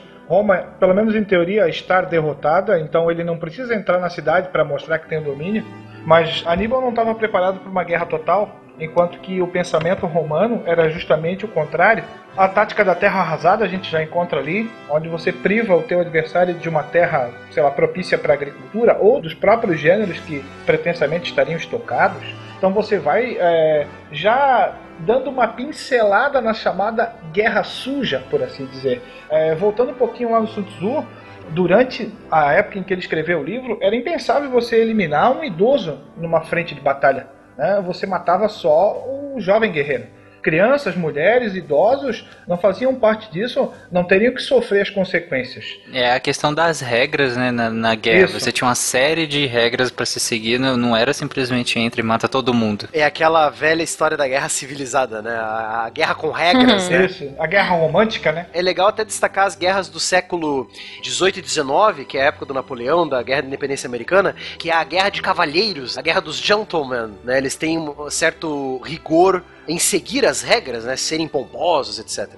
E justamente o Clausewitz vem ilustrar essas duas situações, da guerra total e da guerra absoluta. Que a gente já comentou justamente em castes anteriores, né? Então, assim, o ponto principal do Clausewitz, e, é o motivo dele ser muito estudado em relações internacionais, em, em ciências políticas, é justamente essa subordinação da guerra como uma forma de política, como um ato político.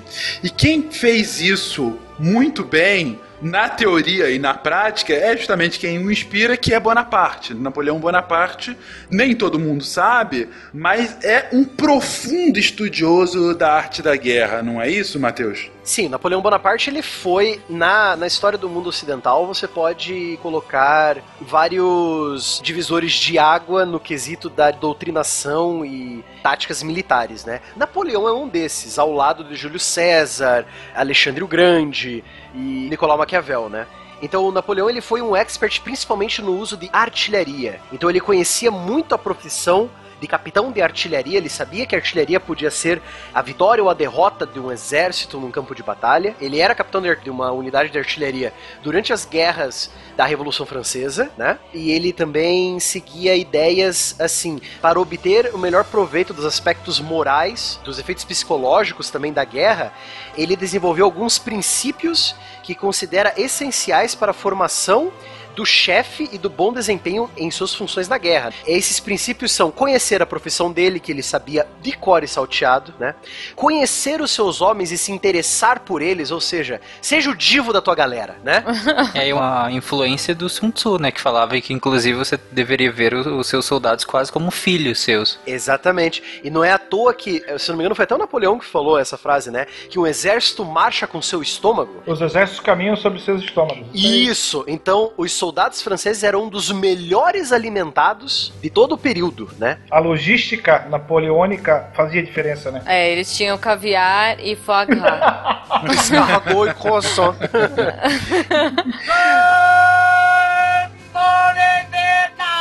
Mas tem um outro ponto de Napoleão que eu acho tão importante quanto a sua tática, que a gente não pode deixar de citar nesse cast, que é o uso político e estratégico de algo que era não vou falar inédito no mundo, mas que é pontuado brilhantemente pela França pós-revolucionária, que é o nacionalismo, não é? Ah, com certeza, né? O Napoleão ele vai dar o exemplo e além de dar o exemplo, ele vai vir com essa ideia nacionalista de você, meu soldado, você está lutando comigo pela França. Então você tem a ideia de que você não está defendendo só a sua fazenda, só a sua cidade. Você está defendendo um país, uma ideia. Esse país, né, ideia no caso do Napoleão, se chama França, né? Uma França livre, poderosa. Então você tem essa ideia do nacionalismo crescente que vai envolvendo as forças militares. Nós vamos ver isso aqui no Brasil também, principalmente depois da Guerra do Paraguai, né? Nós vamos ver esse nacionalismo impregnando as nossas forças armadas aqui do Brasil. E também muitos pensadores chamam de o grande vírus, né? Que é o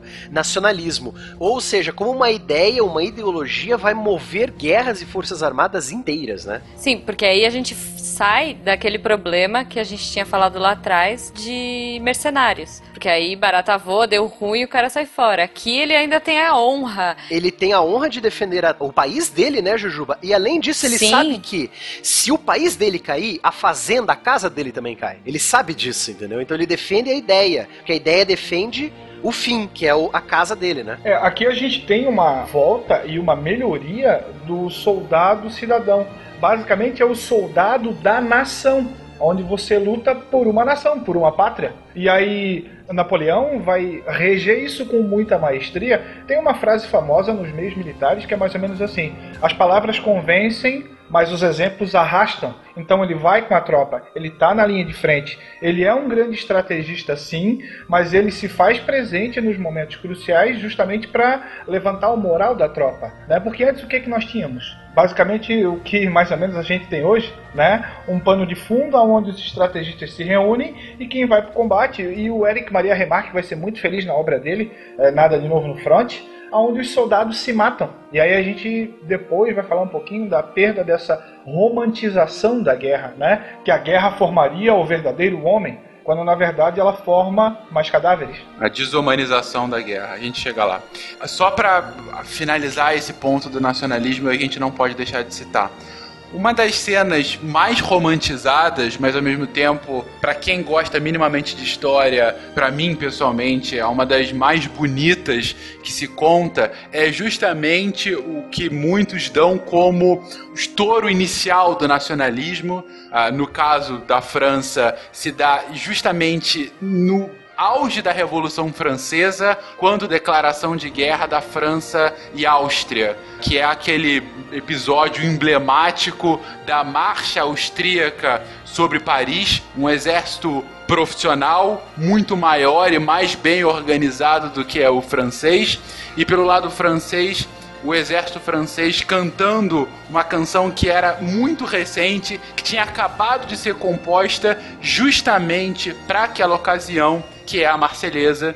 E sob a música, sob a Marselhesa, o exército francês acaba sobrepujando um adversário mais forte e a partir daí consegue de fato consolidar a, a própria revolução. É aquele buff de moral do RPG, né? Exatamente. é. Não à toa a Marselhesa ser utilizada até hoje como o hino da França. Exceto pelos jogadores do norte da África. Só um disclaimer aqui, eu acho a Marcialesa um dos hinos mais. Ele te enche de uma coisa assim, cara. Eu escuto a Marcialesa de vez em quando, assim, cara. Ele te enche de um orgulho que eu só sinto esse orgulho no hino brasileiro só escutando o hino da independência. O hino da independência, pra mim, dá o mesmo boost de moral do que a Marcialesa, assim, sabe? A Marceleza, na verdade, é uma grande canção de guerra, né? Sim, exatamente. Assim como o hino de independência brasileira, né? Que também acaba sendo um hino de guerra.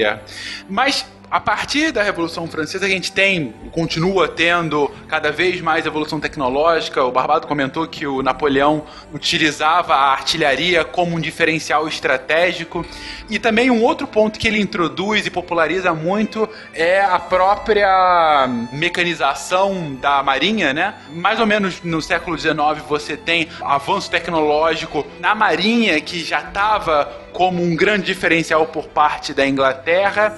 E mais ou menos no final do século XIX, a gente tem quem hoje é reconhecido como o grande teórico da Marinha como diferencial estratégico, que é o Alfred Mahan, não é isso, William? Mahan é conhecido como o Papa do Poder Marítimo, né? Ele vai escrever uma obra basicamente sobre a guerra no mar.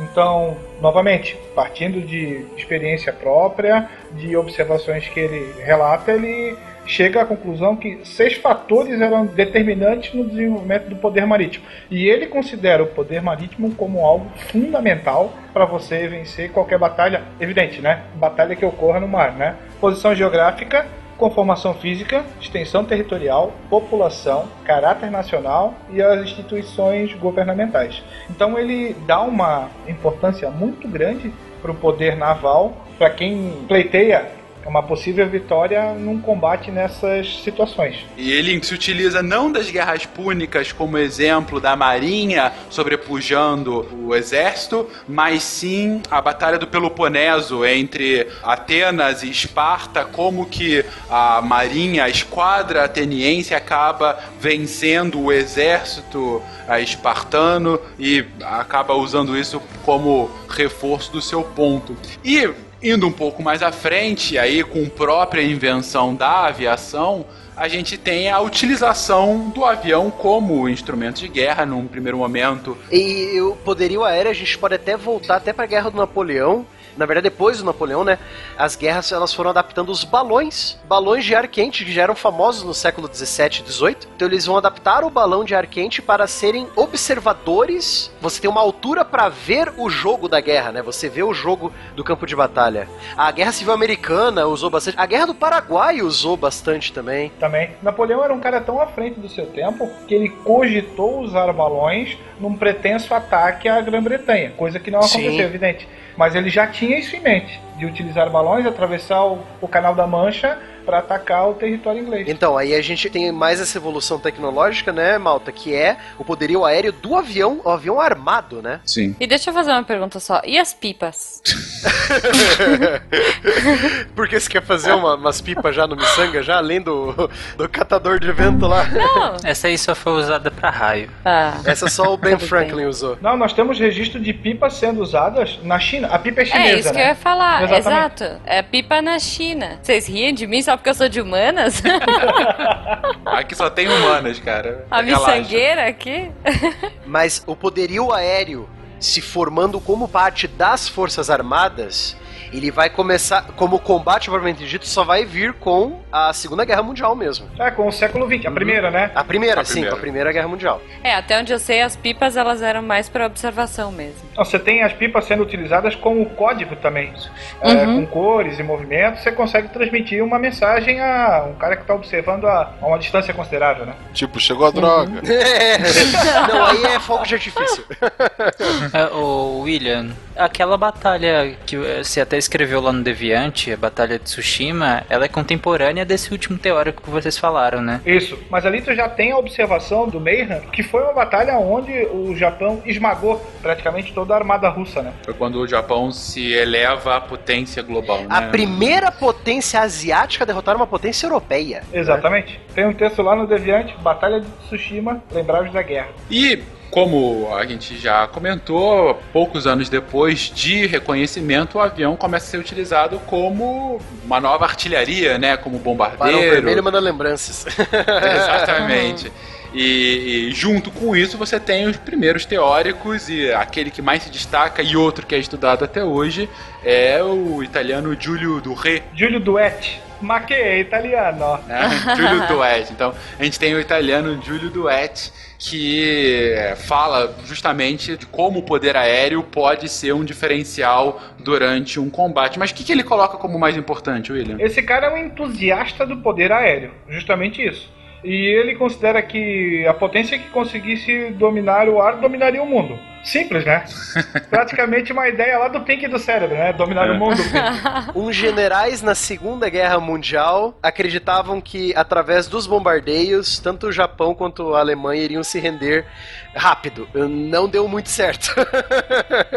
Só a força terrestre não conquista. Só a força naval não conquista. Tem que juntar as três. E aí nós temos a origem do termo Forças Armadas, né? Isso. E aí, o, o Udué seria como um princípio básico você impedir que o teu inimigo consiga voar. Então, a prioridade você tem que realizar bombardeios para destruir os aeroportos, os aeródromos e as fábricas ligadas à potencialização de um combate aéreo. Ou seja, é usar a força aérea para destruir alvos estratégicos. Isso, isso aí. Ah, quase como uma guerra cirúrgica, né? Tão falada na, na Guerra do Golfo que cirúrgica não tinha nada. Só se for a- aquela cirurgia que arranca tudo, né? O cirurgião que vai pro computador, né? É aquela que dá errado, que dá processo, que é fantástico. Mas o que leva a gente, inclusive, a mostrar justamente a- o que a gente comentou sobre a desumanização da guerra. E aí é um ponto que eu acho fundamental a gente citar aqui, que como a tecnologia acaba desumanizando o combate. Porque a gente começou falando aqui de egípcios, gregos e romanos, de como eles usavam escudos, espadas, quando muito um arco e flecha, só que ainda assim, mesmo com arco e flecha nessa época, a gente tá falando de exércitos que se veem, né? Conseguem olhar no branco dos olhos, não tinha isso? Isso, o branco dos olhos do inimigo. Exatamente, ou seja, você tá vendo aquela pessoa que você tá matando. Ah, mas assim, o, o sangue na- da pessoa no seu rosto o tempo todo, o sangue na cara mesmo, será que isso também não desensibiliza? Mas muito menos do que uma rajada de metralhadora na Primeira Guerra, né? Exatamente, que você começa a não só multiplicar o número de baixas, mas você tem aquela frase famosa do, do coach, né? Que a pistola coach é a coisa que mais democratizou a guerra, né? Porque no momento que você tinha as armas de fogo, não importa mais tanto o seu preparo físico, não importa mais tanto a sua perícia em combate, importa a sua mira. Importa o quão rápido você pode sacar, atirar e recarregar. E isso vai sendo cada vez mais uma constante com a própria evolução dessas armas de fogo, até chegar no própria batalha de trincheiras das duas guerras mundiais, não é isso? É isso aí. Aos poucos a guerra vai se tornando é, menos próxima. Hoje você tem conflitos onde você não sabe quem é o seu inimigo. Perfeito. E aí você chega na metade do século XX e agora, já no século XXI, você tem duas invenções que para a guerra a desumanizam de forma total. A primeira, que é inclusive o, o fim da Segunda Guerra Mundial, e talvez um dos motivos por a gente não ter tido uma terceira, que são as armas nucleares. A arma nuclear como, de fato, a bala de prata que há tanta gente queria. É uma grande arma de dissuasão, né? Por assim dizer, né? Exatamente, é a arma para colocar fim a qualquer guerra, né? Ou para colocar fim à nossa própria existência. E o que desumaniza de forma absoluta, que é justamente o contrário de uma, um ataque cirúrgico, né? Porque você é uma guerra total por excelência. No momento que você usa a arma nuclear, você começa uma guerra total. Não tem como você não ter uma guerra total a partir disso. E agora, no século XXI, a nova grande discussão das forças militares, que é a utilização de drones. Que aí você consegue absolutamente tirar qualquer tipo de contato humano com o seu alvo. Que aí verdadeiramente a guerra vira um videogame, né? De verdade. Aí virou um videogame de verdade. Eu lembro na época da Guerra do Golfo, eu criança Isso estava no chamado então primário, a gente discutia isso em História e Geografia. A CNN, que apareceu para o mundo nessa época, tinha aquelas imagens noturnas, onde você tem os bombardeiros e a artilharia iraquiana tentando fazer uma defesa. E aí se chegou ao tal do míssil Tomahawk, né? que seria o grande responsável pelos ataques cirúrgicos. Então mostrava um porta-aviões dos Estados Unidos lançando aquele artefato e ele partindo sozinho, atravessando pô, certinho no meio de prédios. Cara, como é que o cara consegue fazer aquilo? Cadê o combatente? Não há combatente, né? É basicamente a, a guerra do videogame, por assim dizer, começa ali. Aí eu até um relato pessoal o momento em que eu quis começar a fazer relações internacionais, e aí eu me lembro bem, foi numa madrugada na Segunda Guerra do Iraque.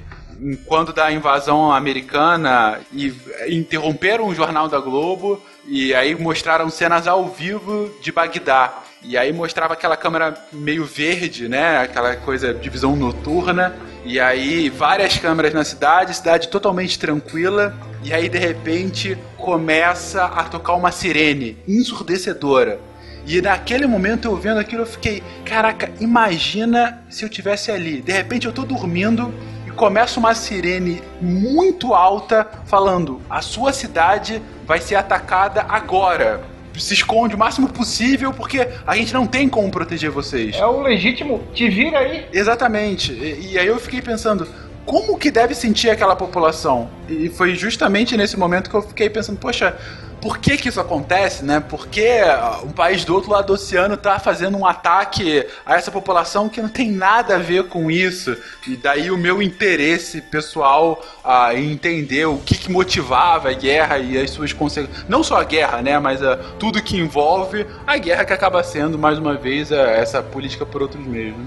E quem. Eu acho que eu sou o mais idoso aí hoje. Quem vivenciou os anos 80, cara, o plantão da Globo era o início do fim do mundo. Quando Nossa. tocava a música, o que que todo mundo pensava? Cara, caiu uma bomba nuclear. Mas sabe que eu, eu presenciei o plantão da, da Globo também, William, mas foi nos ataques, se eu não me engano, a última vez que eu, que eu vi de verdade, que eu me lembro, melhor, a primeira vez que eu vi, que eu me lembro esse plantão da Globo, foi do ataque das Torres Gêmeas. Foi, é isso que eu ia falar, uma, não sei, pra gente acho que foi o mais tocante, assim, né? Eu acho que foi com o Silmar que eu comentei isso. Nesse dia, no, normalmente, tu se lembra o que tu estava fazendo nessas datas chaves, né? Exatamente. Sim, todo mundo lembra, né? Exatamente o que tava fazendo. Eu acompanhei pelo site da UOL.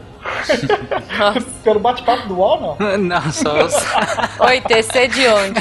Eu acho que eu, eu tava em casa porque eu tava esperando pra assistir desenho de manhã na TV Globinho e cortaram pro negócio lá. Não, é muito louco, cara. Eu soube na escola, o professor de geografia só faltava dar uma estrela lá na frente. É, eu tava no colégio também. Uma amiga nossa veio correndo, assim, maluca. Falou: Ah, o mundo vai acabar, o mundo vai acabar. tipo...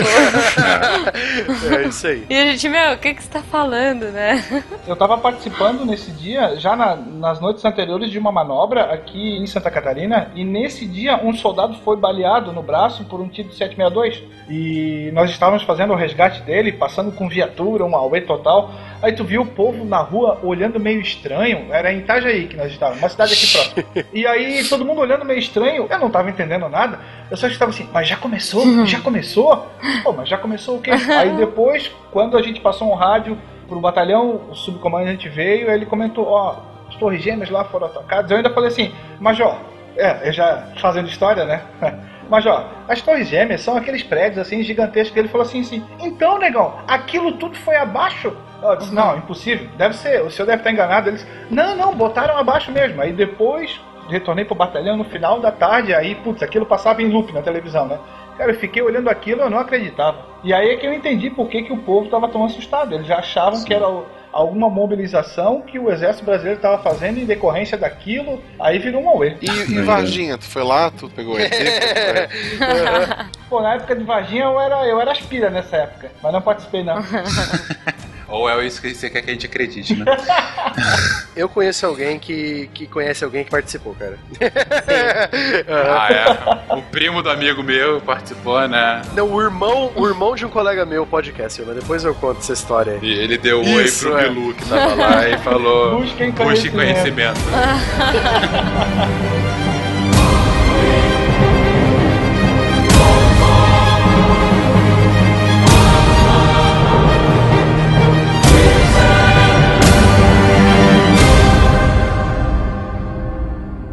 Estou muito tranquilo. Que vem os meses e os anos, não conseguirão tirar nada de mim, não podem tirar-me mais nada. Estão tão só e sem esperança que posso enfrentá-los sem medo. A vida que me arrastou por todos esses anos eu ainda tenho nas mãos e nos olhos. Se a venci, não sei. Mas enquanto existir dentro de mim, quer ou não essa força que em mim reside, que se chama eu, ela procurará seu próprio caminho. Tombou morto em outubro de 1918, num dia tão tranquilo em toda a linha de frente que o comunicado se limitou a uma frase: Nada de novo no fronte. Caiu de bruços e ficou estendido como se estivesse dormindo. Quando alguém o virou, viu-se que ele não devia ter sofrido muito. Tinha no rosto uma expressão tão serena que quase parecia estar satisfeito de ter terminado assim. Nada de novo no front. Eric Remark.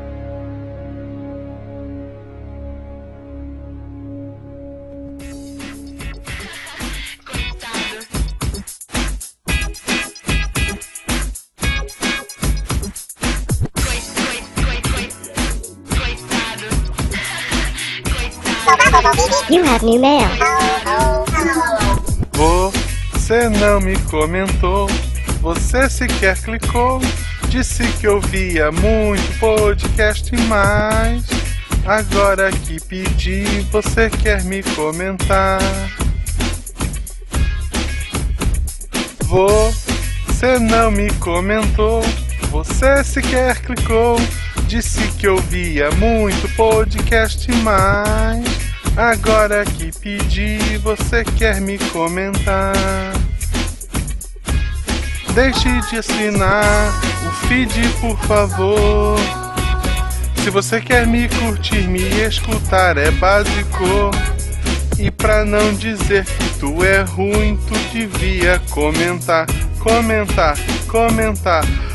Sejam bem-vindos, Deviantes Derivados, a mais uma leitura de e-mails. Eu sou Marcelo Guaxinim. Eu sou Jujuba. Eu só tô rindo dessas fencas aqui. Eu sou o Tarek. Por último. De novo. Olha que música é essa que eu cantei hoje? Sei lá, cara. Sei lá. Não é legal só. Note, note, Fencas, a tristeza do Tarek. É uma decepção do tipo, sei lá, por que ele tá perguntando? A gente tira um tempo do dia pra vir aqui aí, sei lá. Sabe? A gente se dedica, a gente, a gente explica pra A pessoa que esse tipo de dedica, coisa né? não é Tanto legal. amor envolvido. Você não aprende. Ah, excelente, excelente. Vambora, galera. E, Tarek, nessa animação, por favor, diga pra gente como as pessoas fazem pra mandar algo físico pro SciCast. Isso, me obriga a abrir a pauta. Então, Fencas, como as pessoas fazem pra enviar alguma coisa física pro SciCast? Elas podem enviar pela caixa postal 466 no CEP 89801974 Chapecó, Santa Catarina. E Tarek, como as pessoas podem mandar uma coisa etérea pro SciCast? Se concentra, aí a gente recebe. Ai, fala que eu te escuto, ouvinte. Ou não, a gente pode fazer igual todas as pessoas na sua vida. Te ignoram e acha, você acha que elas estão se importando. Que horror. Eu, Meu Deus, É uma alegria muito, muito grande, muito contagiante. Tarek, você comeu beterraba hoje? Não. aproveitando este momento, vamos falar de uma coisa séria. Como todos sabem, o SciCast ficou sem social media, recebemos muitos inscritos, ficou bem difícil selecionar alguém pra ajudar, ainda tá sendo visto isso. Valeu, galera. É, nesse meio tempo surgiram alguns probleminhas, né? Demora de resposta dos e-mails e na moderação dos comentários. Ambos os problemas já estão resolvidos. O Fencas está respondendo os e-mails Sim. e a moderação foi concentrada na mão de nós quatro, partir dessa semana. Todo mundo É. ficou com aquele mod do lado do Nick, assim, ficou bem bonito, bem bacana. Exatamente. Ficou lindo, ficou chique ciência. Antes estava meio bagunçado, muita gente entrou e saiu daquela função de, de moderação e nenhum usuário foi desativado. Tinha mais cacique do que índio naquele disco. Outra coisa que é importante citar: se surgir alguma dúvida, algum problema é, que vocês vejam no site, algum comentário, alguma coisa, procura falar diretamente com um de nós quatro. O Twitter, principalmente, é uma excelente é, ferramenta para isso. Eu recebo DM de quem não é meu seguidor. É, eu não sei os demais, mas é só conversar com eles que eles, que eles seguem de volta ou fazem alguma coisa para outros poder mandar uma mensagem para eles também. Ou mesmo pelo e-mail. Por sinal, qualquer reclamação faça principalmente com o Tarek. não só porque reclamar, não só porque de reclamar ele entende, mas porque ele dedica mais tempo ao projeto e é o nosso produtor. Então, se tem alguma coisa errada, provavelmente a culpa é dele. Ah, que horror. Não é isso, não. Se tem alguma coisa errada, como produtor, ele vai ser o primeiro a correr atrás. Ele caiu, gente, a culpa é dele. Vamos, vamos jogar no colo, vamos jogar no colo. Olha que sacanagem, só porque ele caiu. O SciCast aprende a cada feedback e nós temos a agradecer vocês, não só pelos elogios que a gente gosta, a gente imprime, a gente põe na porta da geladeira, mas as críticas também. É isso aí, galera. Vamos sempre melhorando e crescendo. E o primeiro e-mail é do Jorge Alfradic, ele é analista de sistemas, tem 48 anos e é de Niterói RJ. Ele é de lá da ponte. Gente, ele é muito amor. Eu fiquei muito feliz com esse e-mail. Foi fofíssimo. Bom dia. Ele mandou de manhã, provavelmente. Bom dia. Pessoal, enviei, enviei pelo meu Twitter, arroba alfradic, com Q-U-E, tá, gente? Não do. Ok, vocês entenderam. Uma comemoração pelo término da maratona do SciCast, onde fiz alguns agradecimentos e elogios. O Tarek pediu pra fazer um relato que segue. É, o Tarek não fica feliz só de comemorar no Twitter. Ele pede que tu mande mais. ele quer textão. É. Deixa eu fazer. O Tarek não fica feliz. Ponto. Provavelmente pela idade sou um ouvinte fora da curva. Apesar de fã de tecnologia, já fui conhecer podcast pelos meus filhos, Guilherme e Beatriz. Fui contaminado e nunca mais curado. Beijão, Guilherme e Beatriz. Vocês fizeram uma boa coisa. Beijo, seus fofos. Meu pai não sabe nem ligar o computador e não tem celular. Eu acho que o podcast não vai rolar pra ele. claro que comecei pelo Nerdcast, que também maratonei. Entusiasta de física, astrofísica e afins, gosto que adquiri assistindo Cosmos com Carl Sagan, buscando mais podcast caindo no SciCast. Foi amor à primeira vista. A porta de entrada foi o 108 Newton, aquele da camiseta legal. É, meus tops são 126, Marie Curie, 133, Matéria e seus estados, 93, 94, que é Hiroshima e Nagasaki, 77, Memória. Contudo, desde o primeiro, é sempre um prazer ouvir e aprender de forma divertida e assim me tornei um amigo do Pause. Faço meu trabalho de divulgação na mídia podcast. Tenho conseguido alguns adeptos e, claro, o SciCast é o recomendado. Mas observo o gosto da pessoa, sendo ela não chegada a ciências, recomendo Missanga! Aê! Que também assino desde o início. Sempre tem a propaganda. Cachink! Também incentiva a buscar pelo assunto que gosta e sempre tem algo que ela gosta. A vontade é assinar, assinar e assinar. Mas o tempo é um bem raro, o que me torna seletivo, porém tenho conseguido ouvir em caminhadas, no carro indo para o trabalho ou viagens no banho e em filas. É meio assustador saber que as pessoas me escutam no banho. Fila, a gente tem um depois da aula sobre filas. Isso, isso. Boa. Muito bom, excelente, aliás. Meus filhos têm uma história curiosa. Ambos fazem aniversário no mesmo dia, 7 do 4. Porém, o Guilherme, G. Alfradic, arroba dele, tem 25, e a Beatriz é R-O-H-E Malfradic, que tem 15 anos. Isso mesmo, juro que não foi planejado. Obviamente, são as melhores pessoas do mundo que eu conheço. Fofura. Graças a eles, estou aqui escrevendo esse meu primeiro e-mail. Oh, que lindo. Bom, agradeço novamente a todos que estão ou já passaram pelo SciCast, a galera do Missangas, acho que são a mesma pessoa no fim. Quer dizer, é diferente, mas tá é diferente, é diferente. É diferente, é. é. Vou me mexer para colaborar também. E termino sendo muito original. Se a ciência não for divertida, tem alguma coisa errada. Tem que ser divertida. A coisa mais divertida que tem é a ciência. Eu tiro três pontos desse e-mail aqui pra gente comentar. Primeiro, sim, Missangas é legal, escutem. Cachim! Essa, essa, semana a gente falou de Pokémon, da história dele desde lá dos primeiros jogos e como é que funciona a demografia, o sistema de armas e o que as pessoas fazem com o Mr. Mime quando escurece. Ai, Jesus. Meu Deus do Sim, céu! tá ó, excelente Que esse horror! Eu não ouvi isso ainda, que medo. Pois é. A segunda coisa que eu quero destacar aqui é a questão da ciência tem que ser, se a ciência não for divertida, tem alguma coisa errada. Essa frase nos acompanha desde o começo e é cada vez mais verdade, é a nossa meta aqui sempre. É, o dia que a gente ficar chato, avisa. É isso aí, galera. O, o dia que a gente tiver dois Tarek, vocês avisam que a gente demite um. De preferência o mais rodado, que sempre tem um modelo novo. Ah, pronto. Mas, gente, ele tem dois filhos, um de 25 e um de 15, né? A diferença é de 10 anos de um para o outro. E os dois nasceram no mesmo dia. Se tu diz, eu sou de humano. Sim. Provavelmente ele tira um dia certo no ano. Não, não. Deus! Caramba! Jujuba, cara, entra sério. com o e-mail, rápido, rápido. Não, não, não. Vamos lá. Jorge, muito obrigada pelo seu e-mail. Ficamos extremamente felizes de saber que você que foi pra gente que você escreveu o seu primeiro e-mail. É muito emocionante. E é graças ao carinho de vocês que a gente continua aqui. E eu vou ler. Olha só, não uma, não duas, mas três mensagens. Eu peguei três mensagens super fofas do site. Tu tava até agora dizendo que a gente tem que ser rápido, tu escreveu três mensagens. Xuxa, xuxa, me deixa. Você pegou um grandão, eu peguei três mensaginhas. Vamos lá.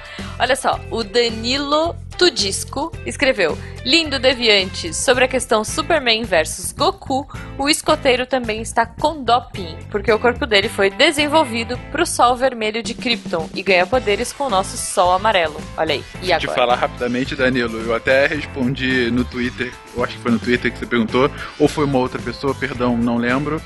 E só que a gente chegou a falar isso no episódio, deve por algum motivo ter saído e a gente recebeu comentários irados sobre como assim o Superman também é dopado. Enfim, mas fica aí o É, registro. fica aí. Olha só, eu quero ler também a mensagem da Calista Jubilee, ou Jubilê. Isso, arroba Surte Biscote. É, Minha amiga. Ela escreve aqui: outro dia estava numa discussão exatamente sobre doping e falei que todos os atletas de alto nível usam e não acreditaram em mim. Vou usar o programa para mostrar que tenho razão. Beijos a todos. Olha aí, então estamos ajudando a Calista a vencer discussões. Olha só, a gente não tá dizendo que todos usam, porém, todos usam. né? Não são aliens, porém. Em último caso, você pode falar todos usam em algum nível de dopagem, porque aí abre para mais diversos tipos de substâncias. É, não, gente, café. Até café é um estimulante, né? Quanto, quanto café tu tomou pra estar aqui, Tarek? Hoje, Hoje. Na vida. Na vida. ah, não, na vida eu não sei, né?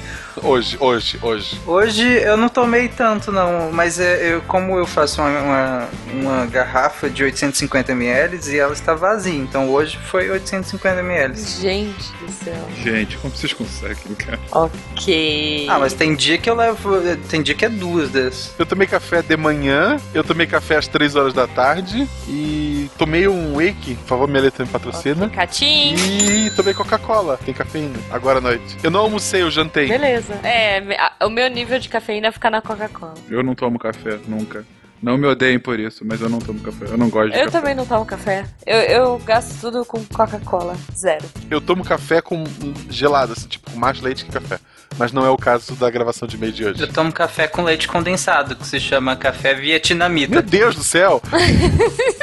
Meu Deus. Peraí, posso ler o último? Não. Gente, Pode posso sim, ler? Olha só. vamos lá. Por Eu quero ler a mensagem da Soimara Ribas. Ela pôs aqui, hashtag nunca ouvi Nerdcast. Olha só. Olá, queridos. Hoje estou fazendo meu primeiro comentário. Aê! Você não me... co- Desculpa. Conheci vocês através do Rapadura Cast em janeiro desse ano. Daí comecei a minha maratona. Olha só, ciência no cinema. Tava excelente aquele cast, inclusive. Mas estou aqui só para agradecer pelo excelente podcast. Sou estudante do curso de licenciatura em Química no Instituto Federal de Ji-Paraná, Rondônia. Caramba, meu, a galera de Ji-Paraná tá, tipo, on fire aqui. Nós somos pequenas celebridades em Rondônia.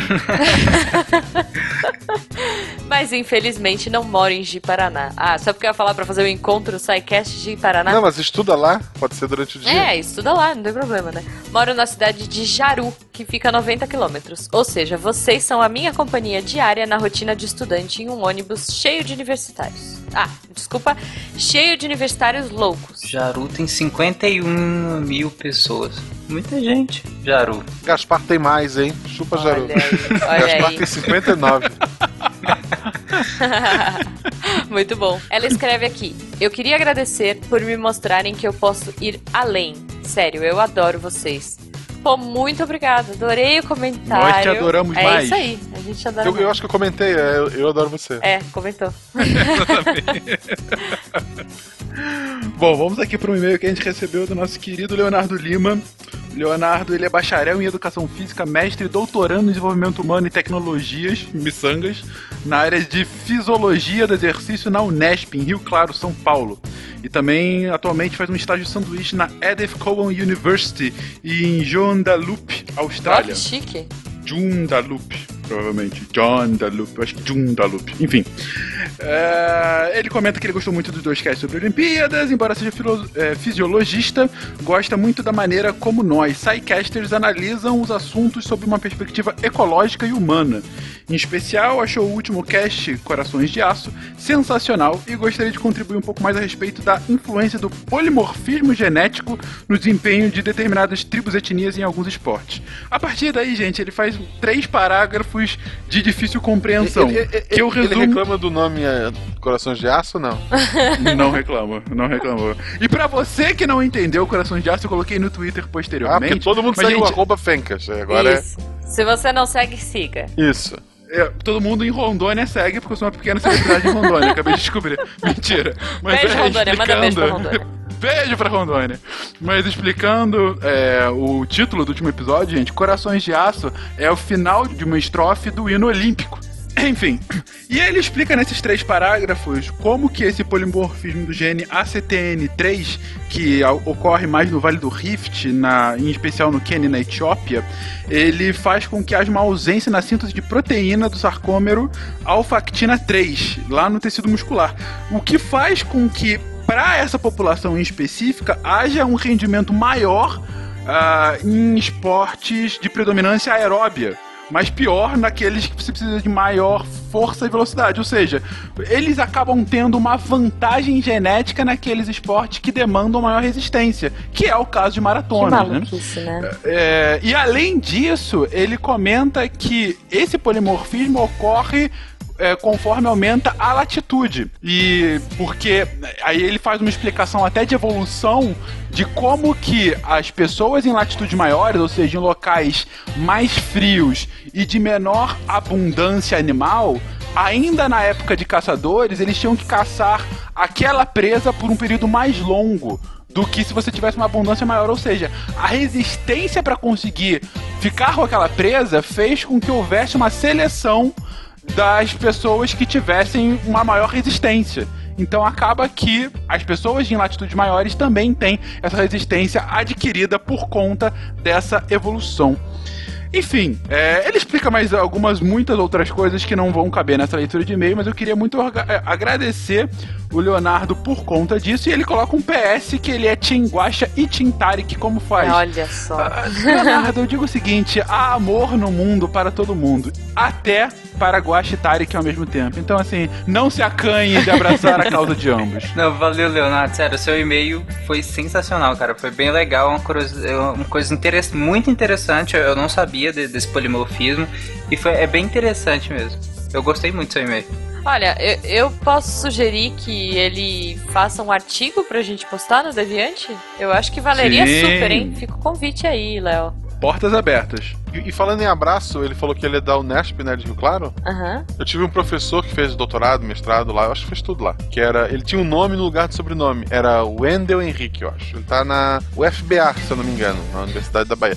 Dê um abraço dele por mim, ele era um bom professor. Quer dizer, ele ainda deve ser um bom Oh. professor. Muito bom, galera. Ele deu aula na UDESC pra mim há muito tempo, eu lembro que ele ia pra Bahia. Eu acho que é na UFBA. Agora eu vou ler o comentário então do Denis Bandeira. Tem que aproveitar o momento de humor, né, pra falar, porque humor não é muito característico. Enfim, é, abre aspas. He, he, he. Gostei da frase de abertura do Tarek. Também não achei a abertura dos jogos digna do nosso potencial. Tirando o sol de metal, que foi bem legal, o resto me pareceu. O sol. Desculpa, me empolguei. Obrigado, Ju. O resto me pareceu criança esperança de luxo. Não menosprezando o programa social, longe disso. Apenas no sentido de que a apresentação foi mais do mesmo. Mas calma, quem gostou não precisa ter raiva de mim e do Tarek. Afinal, não é porque não foi do nosso gosto que não tenha sido do gosto do público-alvo. Portanto, parece que teve ótima repercussão dos brasileiros e principalmente dos estrangeiros.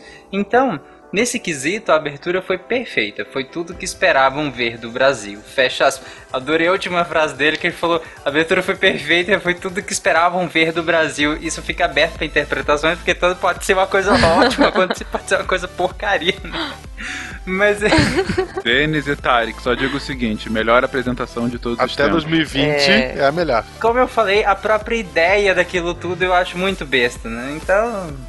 Hipócrita e meio bestão também. Não, mas ó, o primeiro-ministro do Japão saindo de Mario no meio do Maracanã. Meu Deus, né? O que é aquilo? É, isso foi, isso foi especial. Isso já foi uma prévia que a abertura do Japão vai ser animal. Cara, se tua internet é ruim, se tu não conhece anime que vai assistir, te prepara. 2020 vai, Vai. ser muito louco. 2020 promete. Muito louco. Ah, mas Exatamente. espera que daqui a alguns dias tenha a abertura das Paralimpíadas, viu? Era, era o que eu ia dizer. Sim, tá verdade. chegando. Pessoal, Uhum. Olimpíada acabou, mas tem as Para-Olimpíadas. com O, Paralimpíadas. Paralimpíada. Para-Olimpíadas. Para a Olimpíada. Elas estão com ingressos ainda à venda. Vão atrás, tem 5 a 100 reais. Eu vi que Sim, abre no feriado, né? A abertura vai ser no feriado. Então se você tem aí. Eu tô indo pro Rio só pra acompanhar. Basquete cadeirante, se eu estivesse no Rio, é um esporte que eu queria ver. Ele tá 40 reais, eu acho. Porra, tu gasta isso indo no cinema e não vai ter a mesma graça, gente. Não, tem ingresso a partir de 10 reais, gente. Vai lá. É, Minha dica, vão assistir Go Ball. Que golbol, cara. Nós vamos fazer ainda a Go competição de Go Ball aqui no SciCast. Você vai ver. Ok, ok. Nossa, o Marcelo no time contrário vai ser tenso, né? Mas ele no meu time eu também não vou gostar. Mas enfim.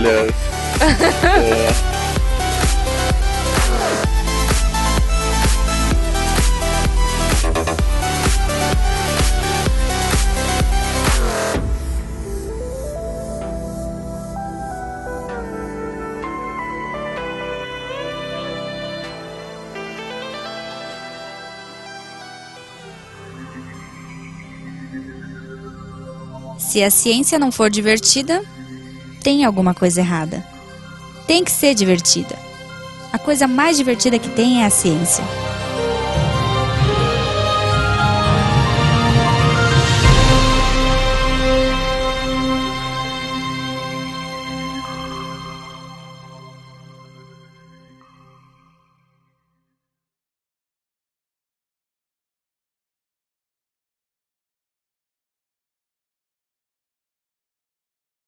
Uma das tribos extermina a outra e recolhe os despojos. Despojos? É isso? Despojos, sim, isso aí. sim. Ah, desculpa. Então fica o primeiro dito. É plural metafônico. Ah, obrigado, Tarik. Agora ficou mais fácil de ler. é, realmente não. Só eu que lembrei dos melhores do mundo. Prosseguindo. Este programa foi editado por Tapcast. Edições e Produções de Podcast.